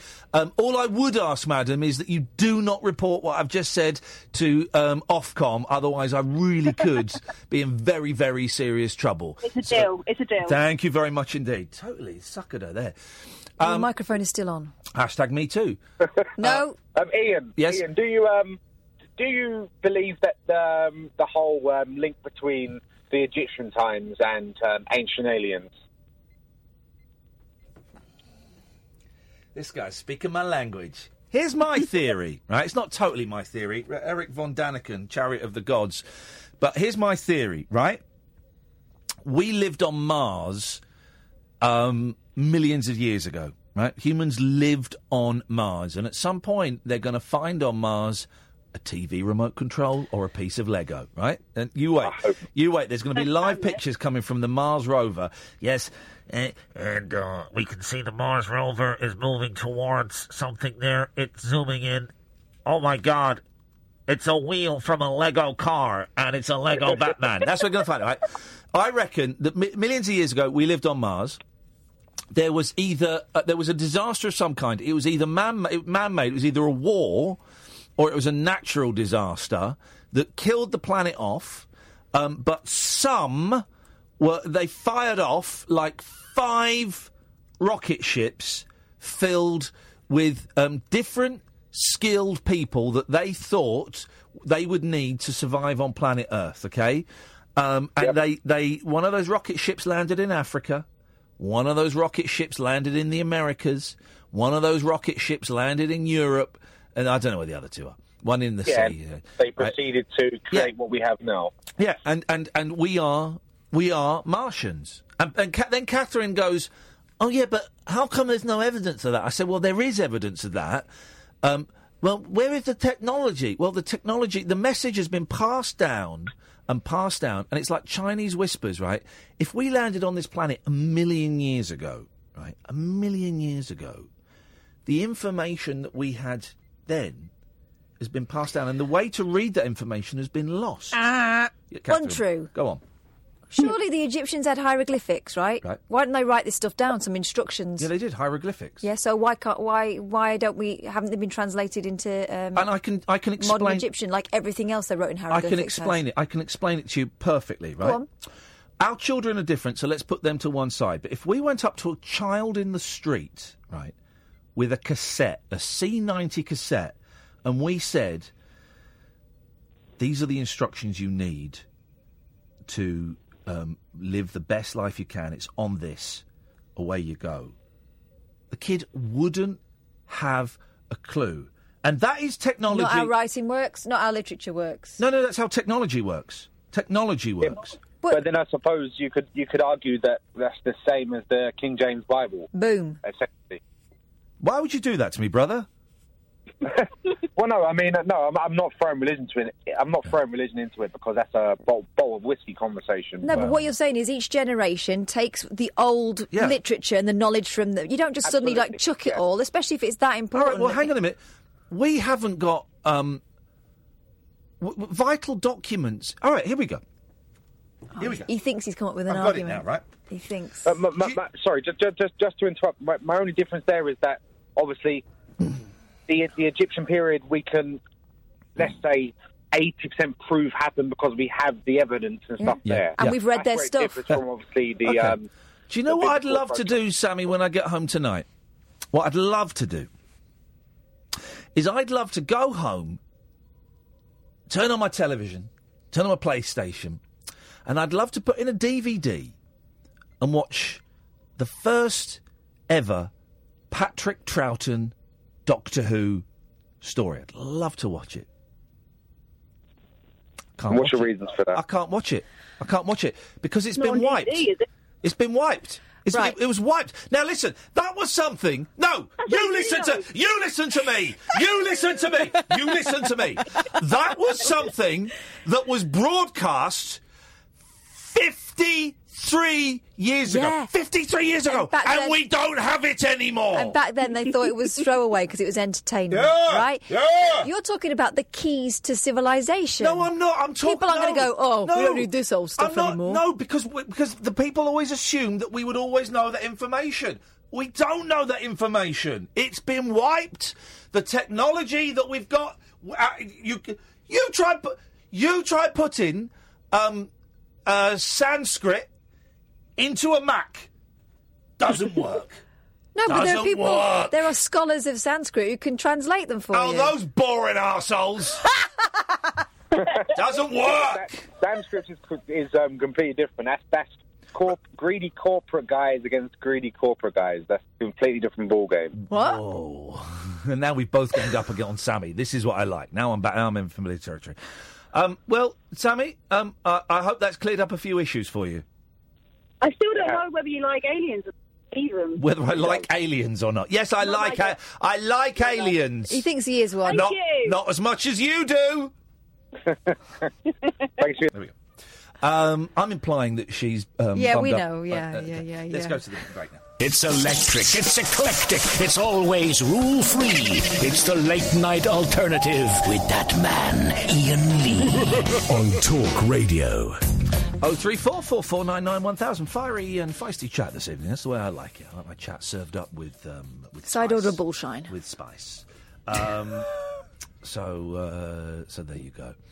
Um, yeah, you can call in about absolutely anything uh, you want. Really, um, I'm not sure where to go after that. Um, Apology to me. no, no, no, no, no. To the truth. No, no, to the truth. You can't handle the truth. I've never seen that film. That you can't handle the truth. I have. I can't remember much about Oh, it. there's a picture of um, Jack Nicholson in the paper today, and they're saying he's fat. Right, He's first- old. He's, first of all, he's 80. Secondly, he's kind of slouched back in a chair. Thirdly, who cares? He's 80. He's, Jack He's still Nicholson. Jack Nicholson. Uh, who cares? He's 80. Jack Nicholson is 80. He's making a. He hasn't made a movie for I think about seven years. Doesn't need to, He's about he? to make one. He's, Oh, really? he's making um, a new movie, and, and do you know what? Yeah, good. That's what we need. What we need, what the world needs right now in 2018 is a, is a new Jack Nicholson movie. Good for him. I bet when he dies, though. There's going to be some stories that are Mm. going to come out, good and bad. I bet. I just get, I, I just got a feeling. I'm Jack Nicholson.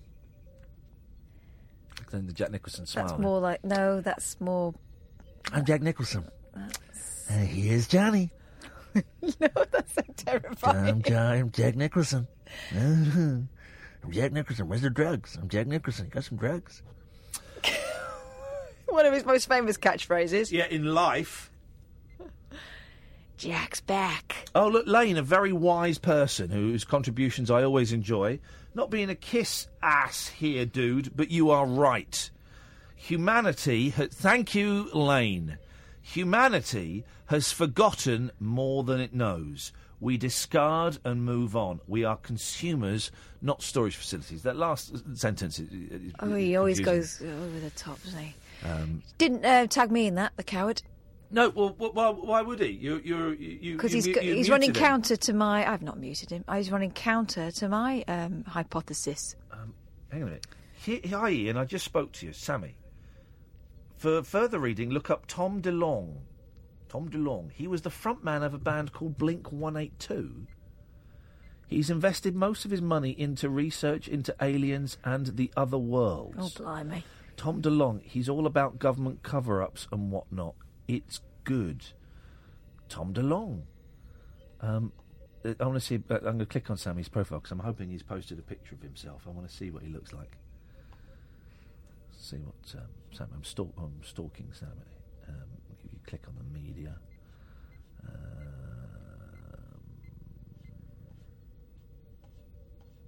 oh, this guy's a dick. He's not posted any pictures of himself. Oh, we all know what that means. The Elephant Man. um, yeah, I don't, I don't, I don't like that guy. Um, okay, so um, well, it's been a feisty couple of hours, and now I'm not quite sure. Um, I'm not quite sure where we where we can go today with this. I'm not quite sure where we can go. Um, ay, ay, ay, ay, ay, ay. Um, what do you think we should do? Well, we've sorted out spying, We've done spying. sorted out the aliens. We've done the aliens. Um, Trump got a little going over. Well, that's well. This is according to Stormy Daniels. Ten years ago. Yeah. I don't. I wouldn't like to have sex with a porn star, I wouldn't like to have sex with Donald Trump. and I'll tell you for why.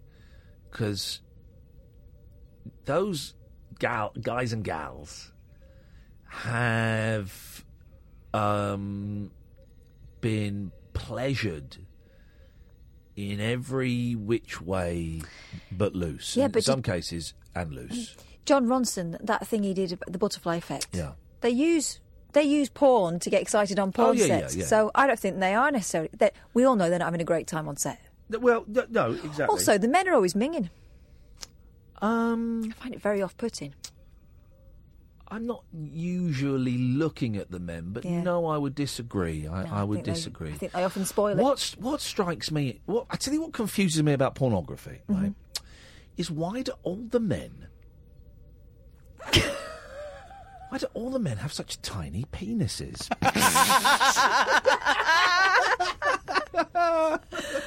oh, good one. Thanks, man. what an idiot. What an idiot. 0344 499 1000 is the telephone number if you want to give us a call. Here we go. Um, every now and then, a vapist story comes up, and I just, all I do, right, with the vapist stories, I just put them out there and just watch them pile up for about three or four years now. I've been saying no, I don't- I'm not convinced that vaping is is the the saviour that everyone says it is, and um, and I started off with no evidence, Just, a hunch. just a hunch, Columbo. and just gradually over time, more and more evidence presents itself, as I knew it would. We're in like it's like. Um, you know, uh, uh, smoking has been around for like 500 years. Vaping has been around for 15 years. What I have noticed about people who um, have swapped cigarettes for vapes, Is they're more boring? well, and then if you say to them, but it's still not proven to be safe, you get this argument. La la la la la, but it's still safer than smoking. Here's a great one, right? Here's a great one. And a few times I've talked about vaping, and people said, "Yeah, yeah, yeah," but, would you rather your kid smoked cigarettes or vaped? Honestly, cigarettes. At least you can smell it on them. Wowzers! They're going to come back right when we were kids. They would give away signs that you'd been smoking, and your parents could address it with you. Right? You excessive use of polos, a lot of Lynx going on, and the fact you smell of fags. These days, you're not going to know, and you won't know what they're smoking. Well, here's the thing: you will know. Children who try e-cigarettes are 12 times more likely to smoke tobacco. Researchers found. Duh! I've been saying this for years. Scientists have unco- uncovered strong evidence of a so-called gateway effect, according to the first UK study of its kind. Of course, they are. Here's the thing: you, you, you, this is why people start smoking silk cut, and they end up on, on Benson and Hedges because silk cut is a, a pussy smoke, and Benson and Hedges is a man smoke. That's the way it is. You just know that silk cut light. Training fags. Get, can I get ten? I don't think they do um, packs of ten anymore. I heard someone Don't say they? no. I think it's you, you've got to go straight in. And how expensive are fags now? So well, it's like twelve quid a packet, fifteen quid a packet for twenty smokes. You're having a laugh. The results are highly controversial because public health officials have been promoting e-cigarettes as a safe way of quitting smoking. Well, it doesn't mean that that's necessarily not true, but it, it, it does mean, as I have been saying, if, if kids start vaping, they're going to start smoking, and the week after they'll be injecting brown. Researchers from King's College London and Cancer Research UK looked at um, 1,100 children aged 11 to 18 who were subsequently followed for four to six months. Really, Cancer Research UK? You're following children? At the beginning, anyway. So that oh, I'm, I'm just I'm just going to put it out there. Just putting it out there. It's just out there. All I'm saying is, as I've been saying for the past three or four years, children who try e-cigs are 12 times as likely to start start smoking tobacco. So when they say, would you, would you rather your, your kids smoke fags or vape? I'd rather they didn't do any, and I'd rather that you vapists didn't normalise addiction by vaping in the street, vaping in your cars, vaping wherever it is you vape. And I'm glad so many places now are vape free places. I'm really glad of it. it uh, you know, it's I, I do think we should have some bars and restaurants where people are allowed to smoke if you want. I think that would be kind of cool. But um, I, I'm so glad because you vapists um, really are the scum of the earth. Oh three four four four nine nine one thousand is the telephone number if you want to give us a call. Another hour of this absolute tosh uh, coming your way. You're listening to the late night alternative weeknights from ten, only here on Talk Radio. The Late Night Alternative with Iain Lee on Talk Radio. We have ways of making you talk. Sorry, I meant to ask for a bed. um, who who's pausing with, with what a bump? A baby bump. What? Who are those people? I don't know. I don't know who. they- Here's the. Here's what I always. The twins news is more exciting than the sport. Here's here's what I always think. Right, if the, the, the, every you know you're told as a newsreader you've got to fill two minutes and thirty seconds or three minutes, whatever it is. Um, if there's not enough news to fill it, don't don't fill it. Don't don't fill it. Don't, if, honestly, if, if if there's, I don't want to go at that young lad as it feels like I'm doing every night night an hour. Um, he, he's uh, trained from the Mario School of uh, uh, Journalism, but I, I, and I do, and I don't just mean this guy. I mean, I mean, the, the, the problem with this started with 24-hour rolling news, right? Where, uh, but when I was a kid, you had the local news at tea time, and then you had the big news at, at nine o'clock and at ten o'clock, right? And that was it. That was it. And and, and if if if something you know quite big happened, you wouldn't know about it until the, the local news or the, the big news. Oh, well, there might be a news flash if it Yeah, was that if it- important. If I was about to say, if it, this is a medium thing. If it was a big thing, if the Queen died, there'd be a news flash, right? There'd be something like that. But if it was just a medium-sized thing, you know, you would you'd wait until ten o'clock and they go, and today, you know, there was like some bloke got shot and stuff. Ah, blimey! But but now with with rolling news, and I've you know been part of that machine. I've been on Sky and and, and this station, you know, and and, uh, and other radio stations. Um, everyone feels the need to fill with with stuff and um, get opinions. There's um, there's a there's a terrorist um, uh, expert. What does that even mean? Um, who used to be in our patch, and um, he's he's always on the, the radio and the TV, um, giving his opinion on terrorism. You know, when something happens, it, they'll get this this guy on, and and he's a lecturer, I think, professor, and um, I don't think he's very good. I don't think what he's. I, I've, I think I've argued with him in the past. I don't think what he says, it, it, and also, all right, even if what he says is good, right? All it is, it's him guessing. He's never been to um, an ISIS training camp in Afghanistan. He's never, you know, w- d- d- worked alongside the women that uh, are, are abused and raped in in in ISIS. He he's guessing. He's he's probably read a bit more than us, you know, in terms of interviews with people that have come back from there. But apart from that, it's a guess. My favourites are the royal correspondents Yeah. because the royals do not talk to those people. Mark, one well, the best one, I've told you this before, this is great. Funnily enough, I saw someone today from um, BBC WM, I work, a local BBC station in the West Midlands. I used to do a show Friday afternoons and Saturday mornings, right? It was a silly knockabout fun thing. And um, the last time I was, one of the last times I was there, um, one of the, one of, William and Kate were expecting the daughter, the girl and um, and I was just praying. I was praying, please don't have it during my show because I just I, I couldn't I couldn't give a stuff. Could not care less, and I don't want to. And I know that there was a new boss there. And I was thinking the new boss is going to make me talk about it. Oh, yeah, yeah, yeah, yeah.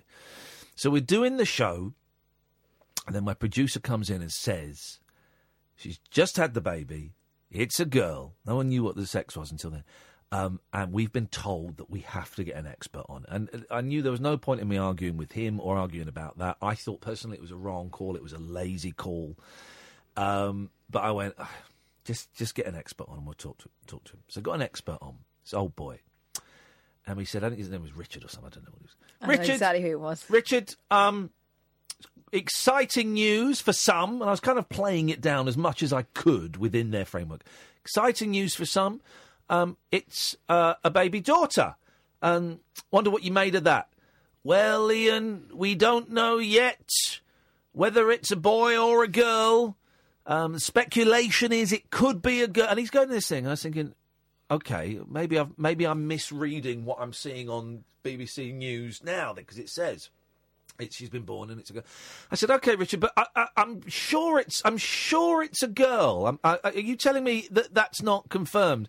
Well, Iain, we won't know for sure whether it's a boy or a girl. The rumours are it will be a girl. We won't know for sure, of course, until the baby is, is born, and we're expecting it hopefully at some point today. I went, Richard, um, you should probably turn the telly on because um, it's been announced that it was born about five minutes ago. Has it? Ah. Well, I was I was just in the toilet, so let me let me. he said, "Let me switch the television on." Aha! Yes, yes, Iain. It is a girl.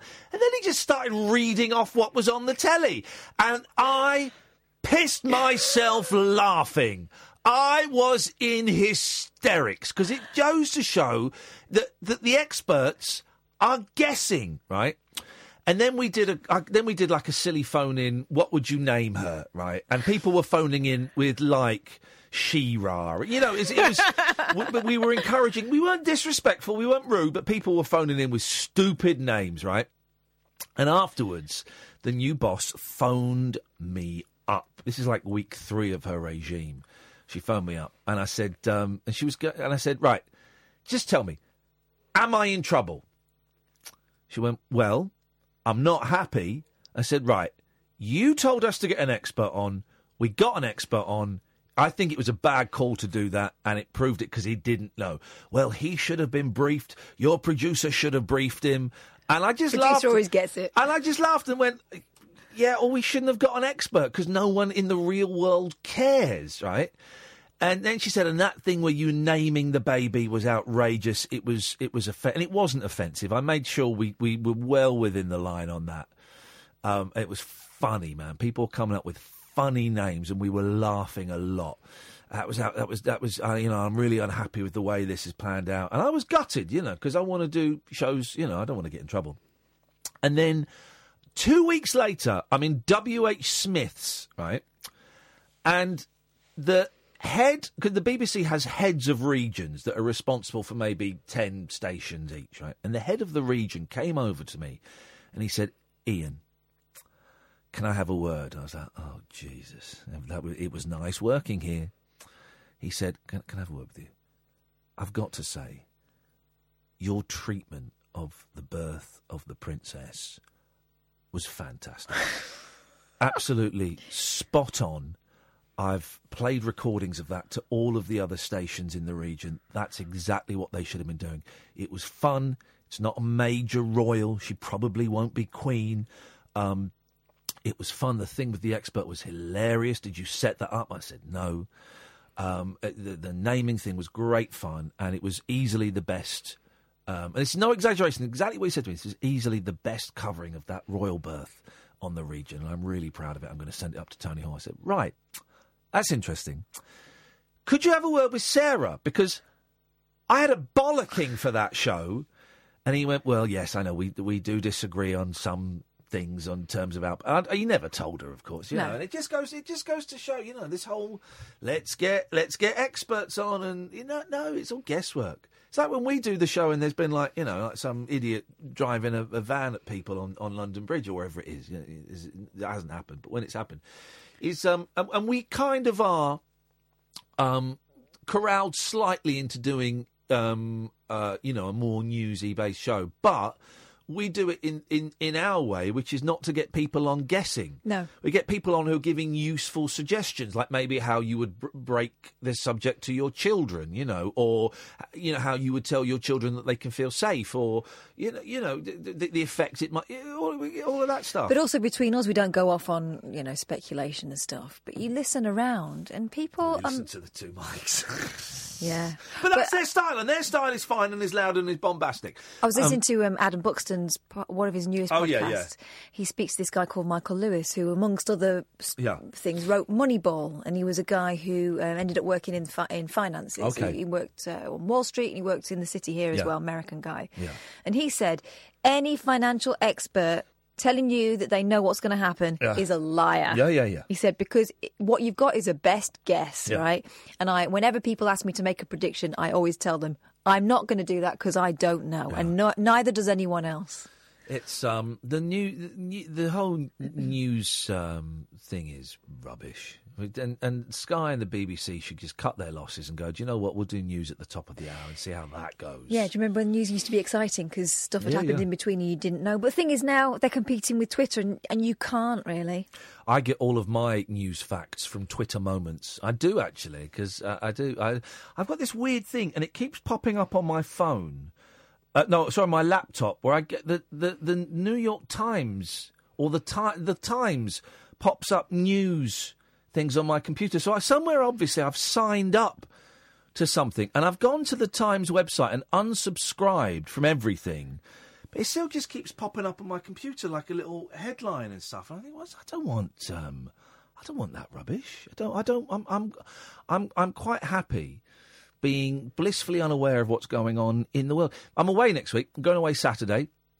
And I'm coming back sun, the, s- Sunday the week after, and then I'm then I'm staying over the, the road because I'm doing GMB on the 26th, Monday the 26th. Good morning, Britain. Good morning, Britain. Thursday and Friday this week as well, guys. Um, and I'm I'm away, and I'm taking loads of books with me. A few Bob Dylan books. I'm taking my PlayStation, I'm taking my RetroPie, and I'm taking a load of karate films. Bought a brilliant DVD, Blu-ray. Um, um, two hours of kung fu movie trailers, just trailers for movies. And they found them under, they found them in like a restaurant in, in Birmingham or something. Like these lost two hours of insane karate and kung fu film trailers. And I'm going to do that. I'm going to go for long walks. I'm going to play video games. What about I'm- that mandolin? Oh, take the mandolin as well. Yeah, you take the mandolin. I'm going to learn how to play the mandolin, and I, I, I, I, for a week. That's what I'm going to do. Going to stock up on food, tune out, just tune out, man.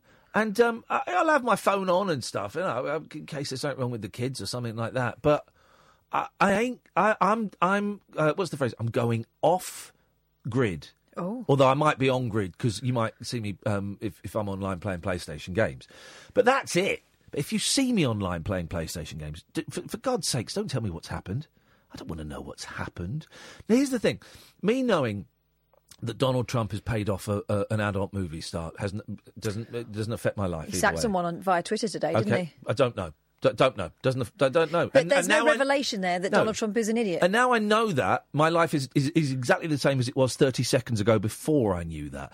Um, with um, respect, knowing, um, you know, some of the terrorist things. Of, okay, the, the, when the, the, the idiots, uh, whatever bridge it was, Westminster Bridge, is it? I don't know the names of bridges in London. When the idiot was driving along Westminster Bridge and, and mowed people down and murdered them, right?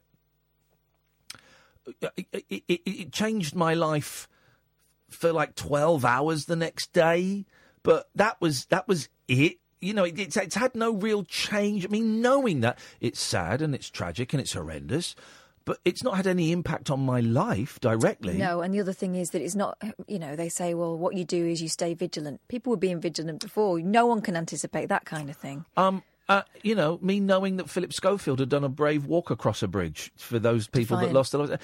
Does, you know, it doesn't. Um, you know, um, Donald Trump having talks with Kim Jong Un doesn't. So what? Doesn't doesn't has any, doesn't have any impact on my life. Most of the news, right? Front pages of the papers. Um, right, front page of the Mirror. Uh, Jamie Carragher doesn't affect my life. The guy that spat doesn't affect my life. My life was no different since knowing that story as it was before. Um, the front page of the Sun. Um, we've Vlad enough. T- Theresa May's got a deadline at midnight, which has passed.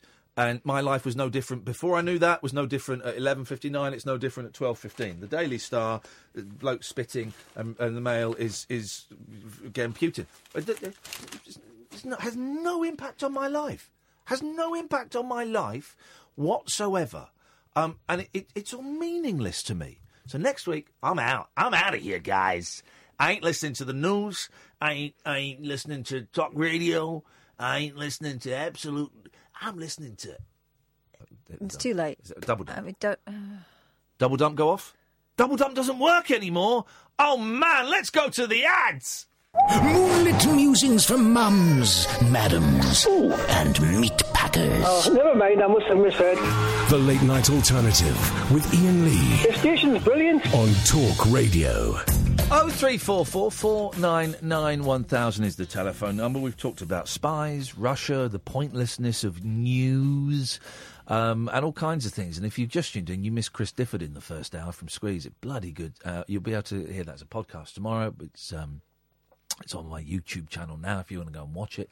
Um, and Paul Ross will be here at one o'clock. Oh three four four four nine nine one thousand is the phone number. Let's go to Freddie. Good evening, Freddie. Yeah. How you doing? I'm I'm ready, Freddie. Uh, I was just uh, listening to what you were saying about news and stuff just Yes. then. Yes. And I was thinking, don't you think that that it's really difficult to distinguish what is important from what is not important? Go on. Like, you know, because it's like the drone of news. It's like background noise all the time. Uh-huh. So, like, when you can't distinguish, it could be something that's happening with a celebrity, Yeah. which you've been kind of part of recently. You'll know what I'm talking about. Yeah. And then it could be like some poisoning from Russia that we're all expected to believe in. But oh. where's, how do we distinguish, you know, what's going on? I, can I? Can I? But I don't think either of those stories are important. I don't think either of them are pointing. Ce- celebrities' private lives, who they're shagging and what they're shoving up their nose, doesn't bother me in the slightest, and no concern of me whatsoever. Also, a fella I'd never heard of and his daughter. It's really sad. I'm not making light of it. It's really sad and it's tragic. But they, but being poisoned by whomever, it, it- my life has not changed since then.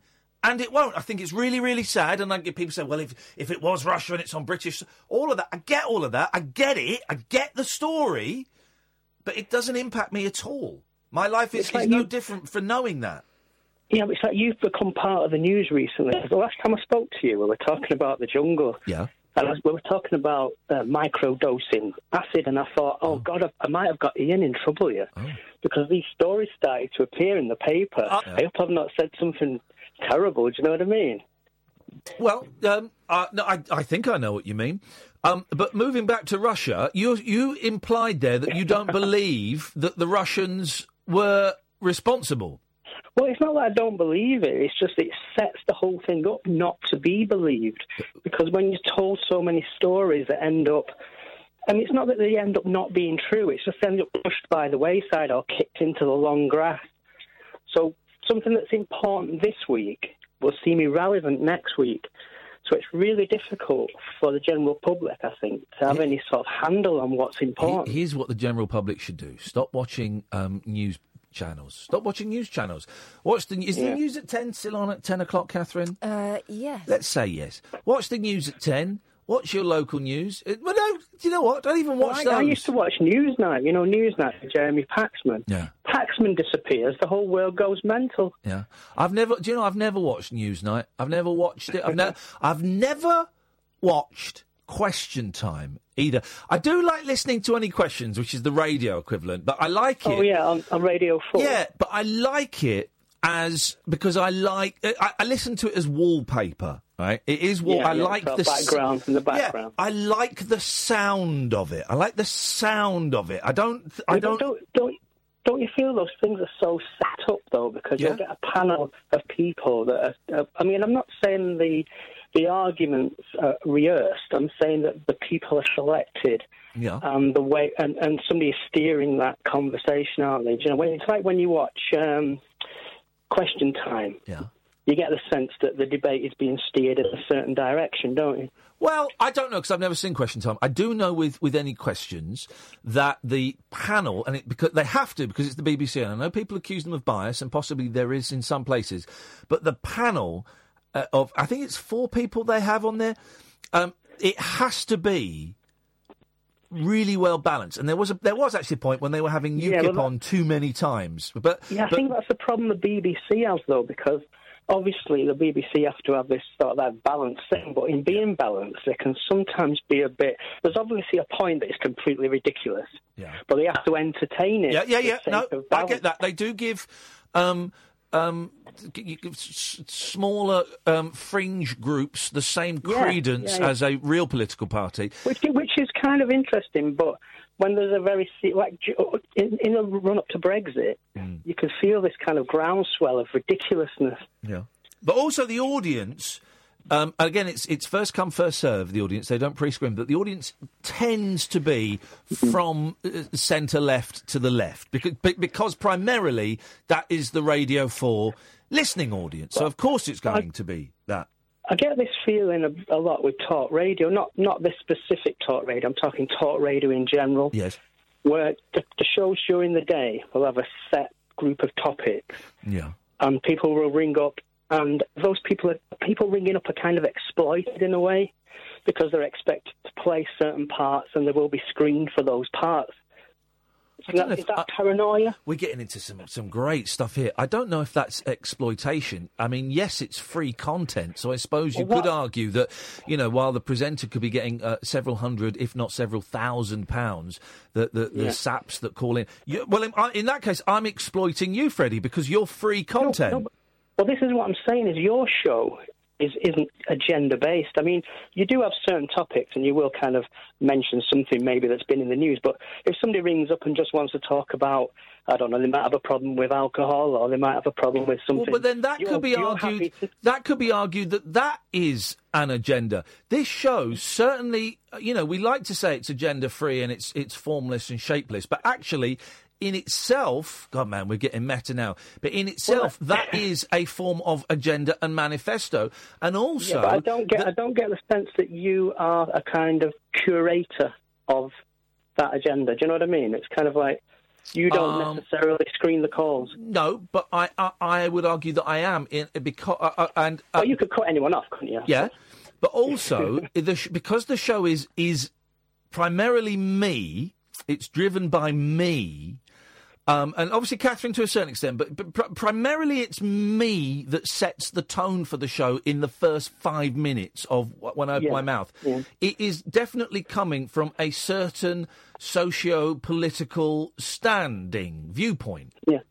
But your show reminds me of how talk radio used to be.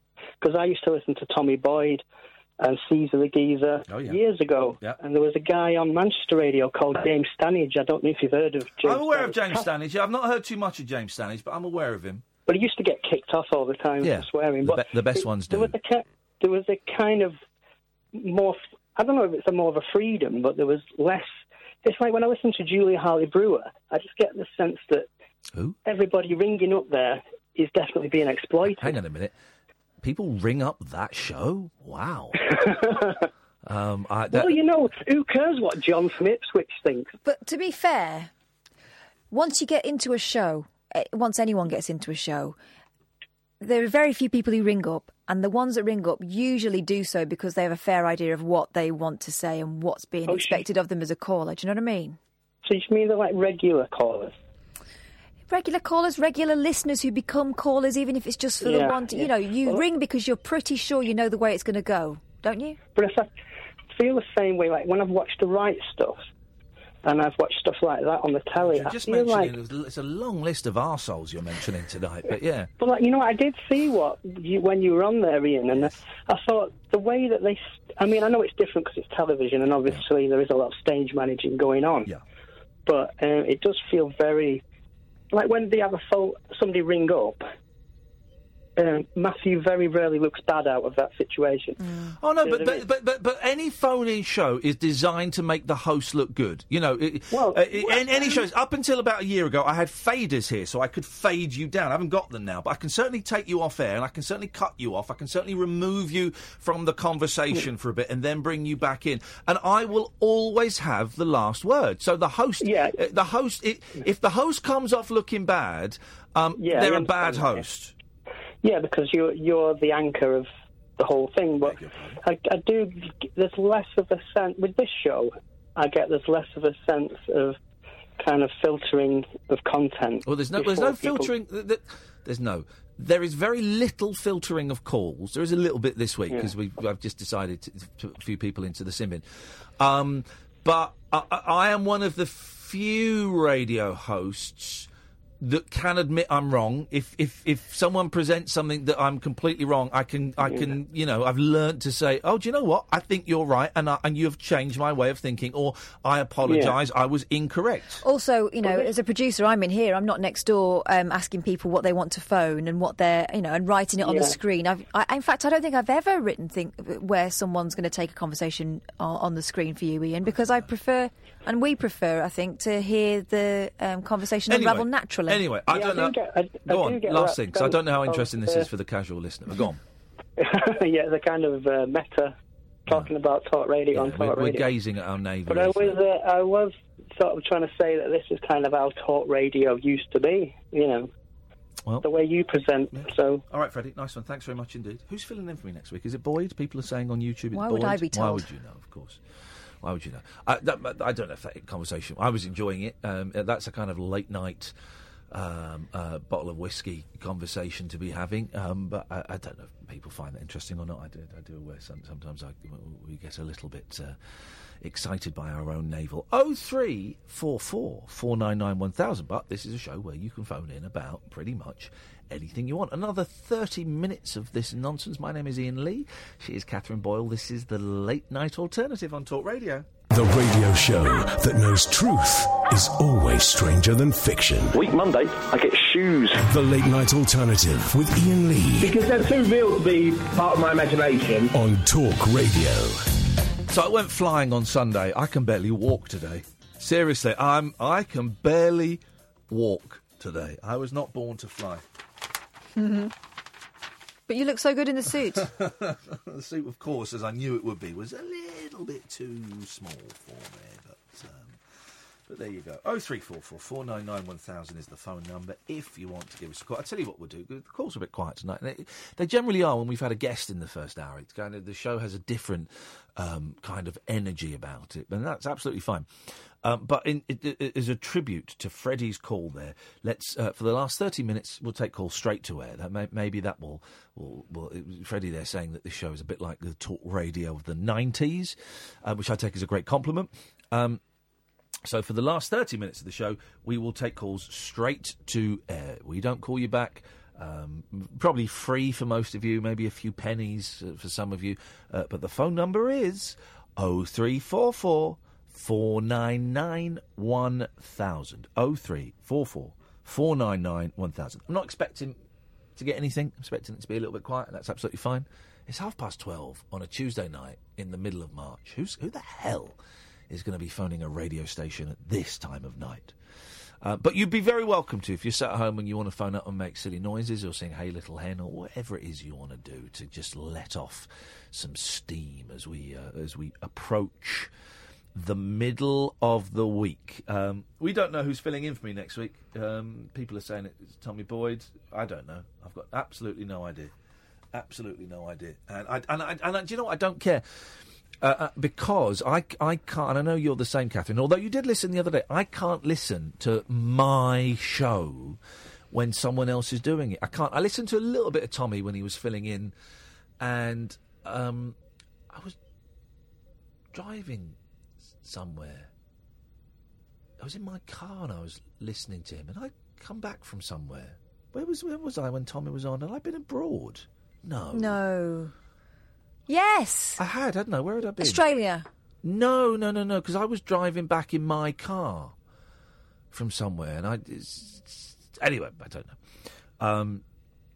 Um. So no, I, I can't. I can't listen to the show when I'm not doing it because I feel like I'm missing out with uh, uh, on having fun. It feels like my, you know, it feels like my show. I, I don't. Well, it is my show. I don't, don't want to see it. It feels like it is my show for the next fifteen months at least. Anyway, oh three four four four nine nine one thousand is the telephone number. If you want to give us a call, calls will go straight to air between now and um, one o'clock when Paul Ross comes in. Eight British tourists. Listen to this. This is outrageous. Um, eight Brit and, and speaking of uh, right, eight British tourists were arrested in Holland for bra- brawling on a train and pooing on its toilet floors. now, the toilets in this building are disgusting. Right? It's The men's are. Oh God, there's just wee all over the place. Here's the thing: if I, sometimes, sometimes, guys, um, a little bit of wee spills on the floor. It happens.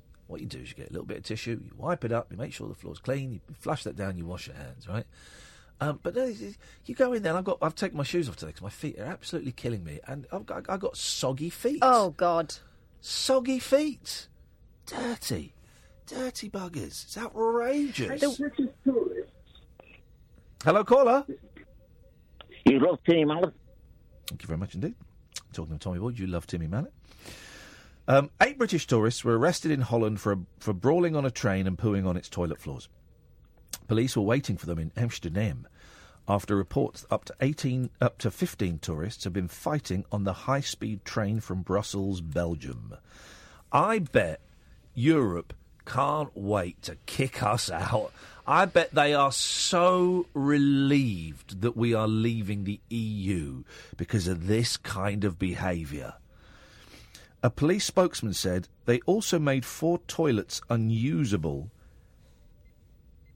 by defecating next to the toilet instead of in it. Wow. It was an unbelievable mess. I mean, why would you? I remember someone once at school did a poo in the urinals, one of those long urinals, and there was a big, big A stink. There was well, there was. Yes. Hello, caller. It was an unbelievable mess. Hello. You're on the air. Turn the radio off. Right. Um, do I turn me right? It's the first time I've called. Do I turn me radio off? Yes, please. Right. Right. this is nothing. It's the first time I've called, and I'm an old woman, and I, I just thought I, it's nothing to do with what you've been talking about. Okay. But um, what I'm thinking about, I'm thinking about your two little lads, and I had two little lads Oh. Okay. like the age of yours, and I'm thinking about the Easter holidays. Oh yes, yes. And if you, and I thought maybe you, um, Wanted to come over for a cup of tea, but I barely know you. no, um, what it is, I'm, uh, yeah, I'm dead nervous. I've never done this Don't before. be nervous. Um, right, I've. Um, okay. Have you ever took them camping?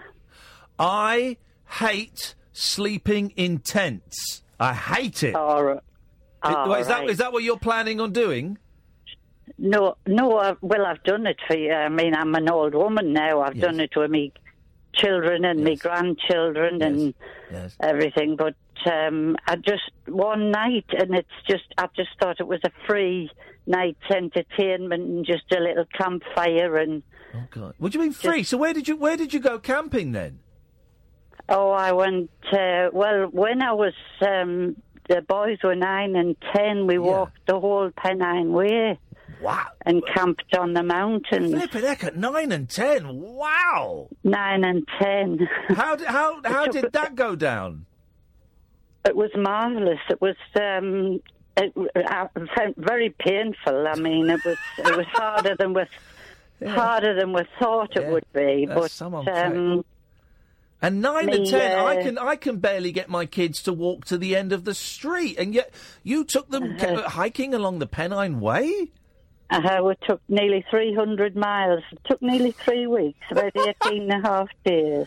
Wow! Well, well done you. That and that's And, that's something uh, they'll treasure, I'm sure. Uh, well, they've never stopped, and they've got three children each now, Right. and they've done that sort of thing with the children as well. So, Well, uh, it sounds. Uh, uh, uh, they what- said it's the best thing that they've ever done, and I just thought maybe a night just.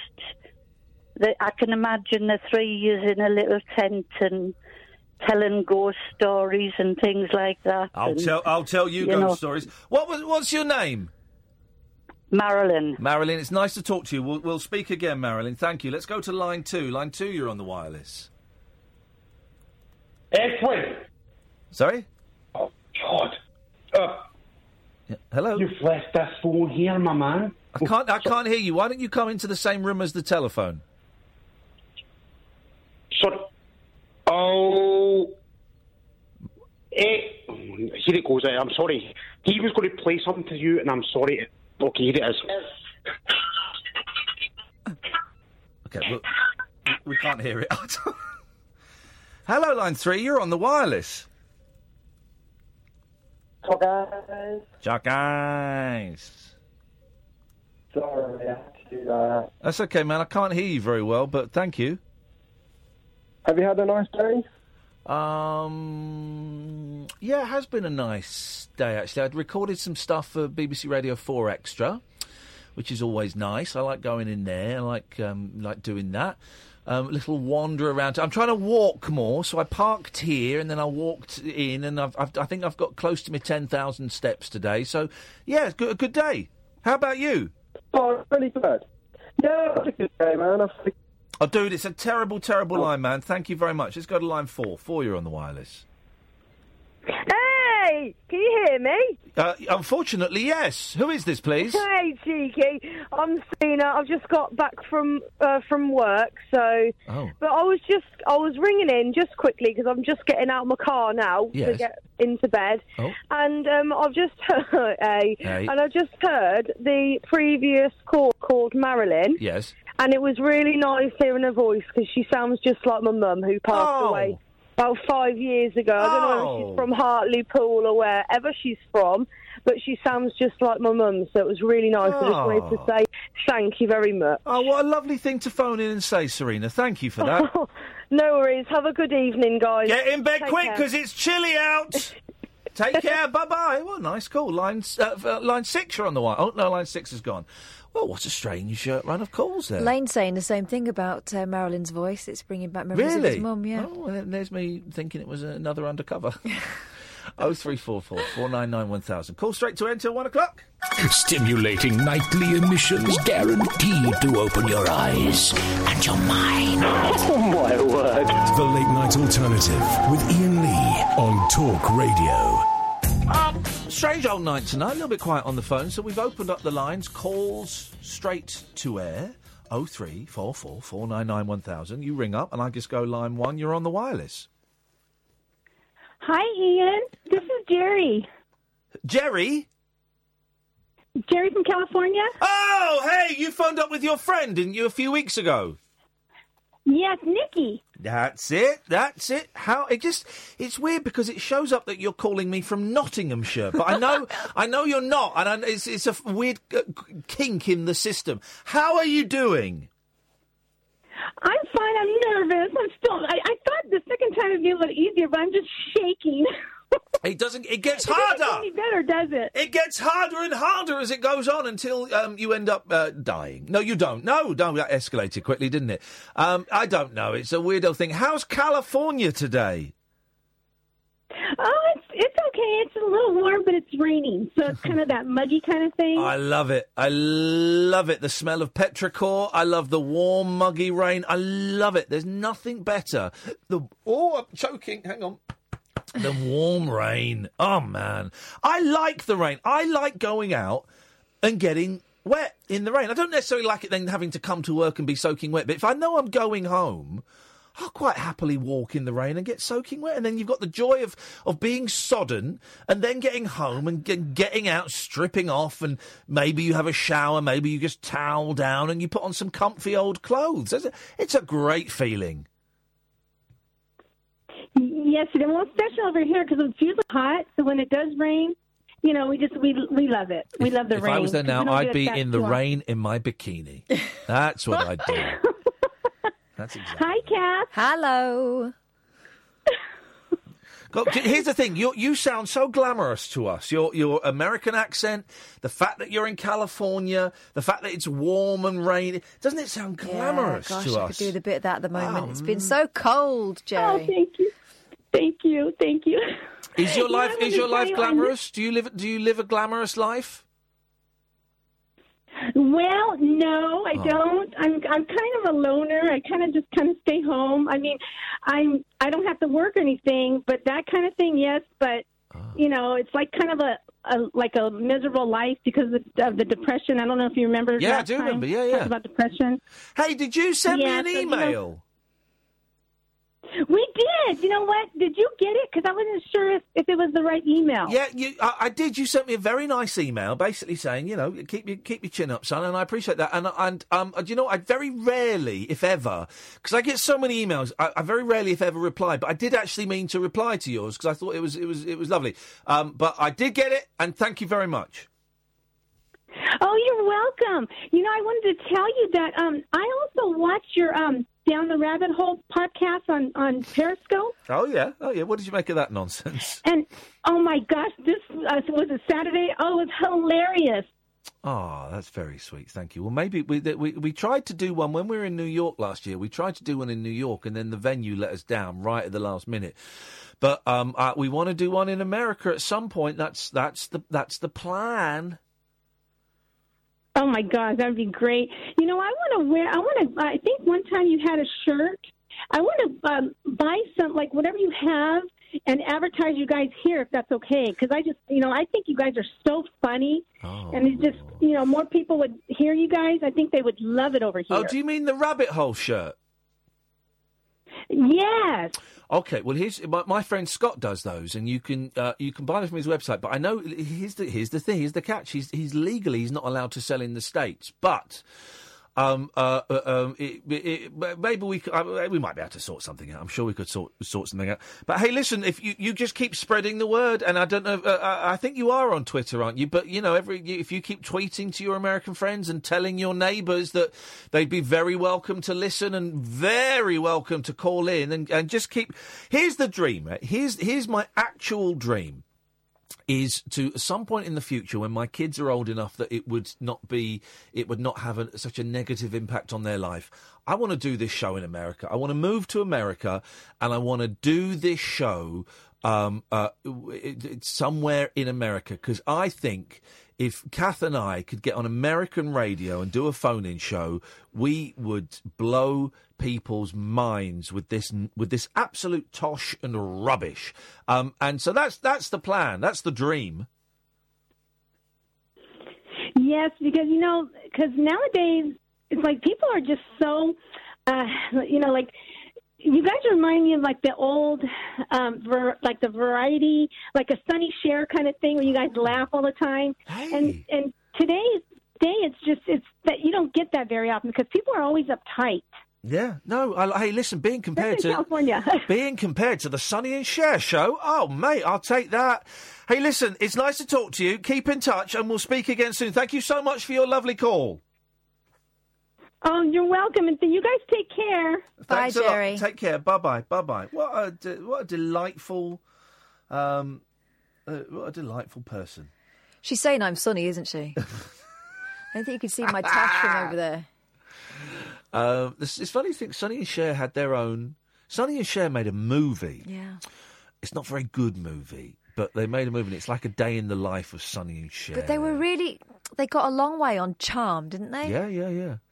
Um, I mean, they were, and also playing. They were. Um, he wa- he worked for Phil Spector, didn't he? He was like a, a musician or an arranger or a Oh, songwriter. right? I think he was a songwriter for Phil Spector, and Cher was one of the backing singers, and that's how they kind of got together. I mean, strange, um, strange act. Um, oh three four four four nine nine one thousand. You've got seven minutes and forty one seconds um, to call in before um, Paul Ross. Porras comes in at one o'clock, takes over the airwaves. He's on uh, one until five. Five, it's uh, James Max. Then the station shuts down between six thirty a.m. and ten a.m. And Mike Graham comes on. And um, uh, I haven't listened to Mike for a while. Actually, I might if I'm if I'm awake. Well, I will be awake for part of his show. I- I'll have a little listen to Mike. He's good. He's good, isn't he? He is. Yeah. He is. He doesn't take any prisoners. No, no, no. Well, he's, he's not. He doesn't work in the prison industry, so That's why he uh, doesn't. I think it it's against be- the Geneva Convention Yeah, uh, of yeah, yeah. radio. Do you notice, guys? I called it the prison industry. Yeah, that's right. They're making money. Um, oh, this is a uh, uh, this is a great story. Police are hunting a football club owner who led a pitch invasion carrying a gun. You seen this? Oh. This is brilliant.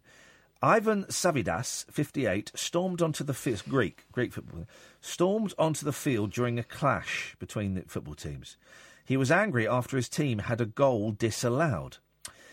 Mr. Thavidath ran onto the pitch. They don't do that in Greece. Uh, ran onto the pitch, flanked by four bodyguards with a pistol in its cover. I would call it a holster. Mm-hmm. He is accused of threatening the referee. Players from the rival team fled to their dressing room, and the Greek Super League has now been suspended. The whole su- the whole league has been suspended. The other manager, Manolo Jimenez, said, "It's the type of thing you expect to see in a Clint Eastwood movie." Police have issued an arrest warrant for Savvidis, who's one of Greece's richest men and a close pal of Vladimir Putin. Aha! Well, he'll either buy them off or bump them off. Officers searched the city of Thessaloniki, where the, they play their home games to find the Greek Russian businessman and his bodyguards. Christos Theodorakopoulos, a member of the Conservative New Democracy Party. Look, look, look, look, he's got. He's got a gun on him, Kath. He's Yeah. packing heat. So he went in packing heat, though. It's not like, oh, right, I'm going to stage a protest and I happen to have a gun. He'd gone in, tooled up. He went in tooled up. You can't carry, you haven't got open carry in uh, Greece, have they? I don't think. I don't think. Um, I don't think they do that. No, I don't think they do that. Gosh. Oh three four four four nine nine one thousand. Hey, come in, Paul. Hey, yeah, yeah. Don't don't loiter. Don't don't loiter stand on there like it's the, it's the stage door and you're some starstruck. I'm a lingerer. I don't like to intrude. I know my place. But your place is your place is in front of a microphone. Paul. Well, I'm We not paid. I'm, I'm only paid from 1am though, so with all Oh, respect, okay. Well, I'm no- just saying, it's my gift to you this morning, you two. Pass your hat around at the end of this little, little busking session. I did love your uh, attempt at the Greek accent, or was it Me- Mexican? Just there. I, um, batches, we don't need no stinking batches.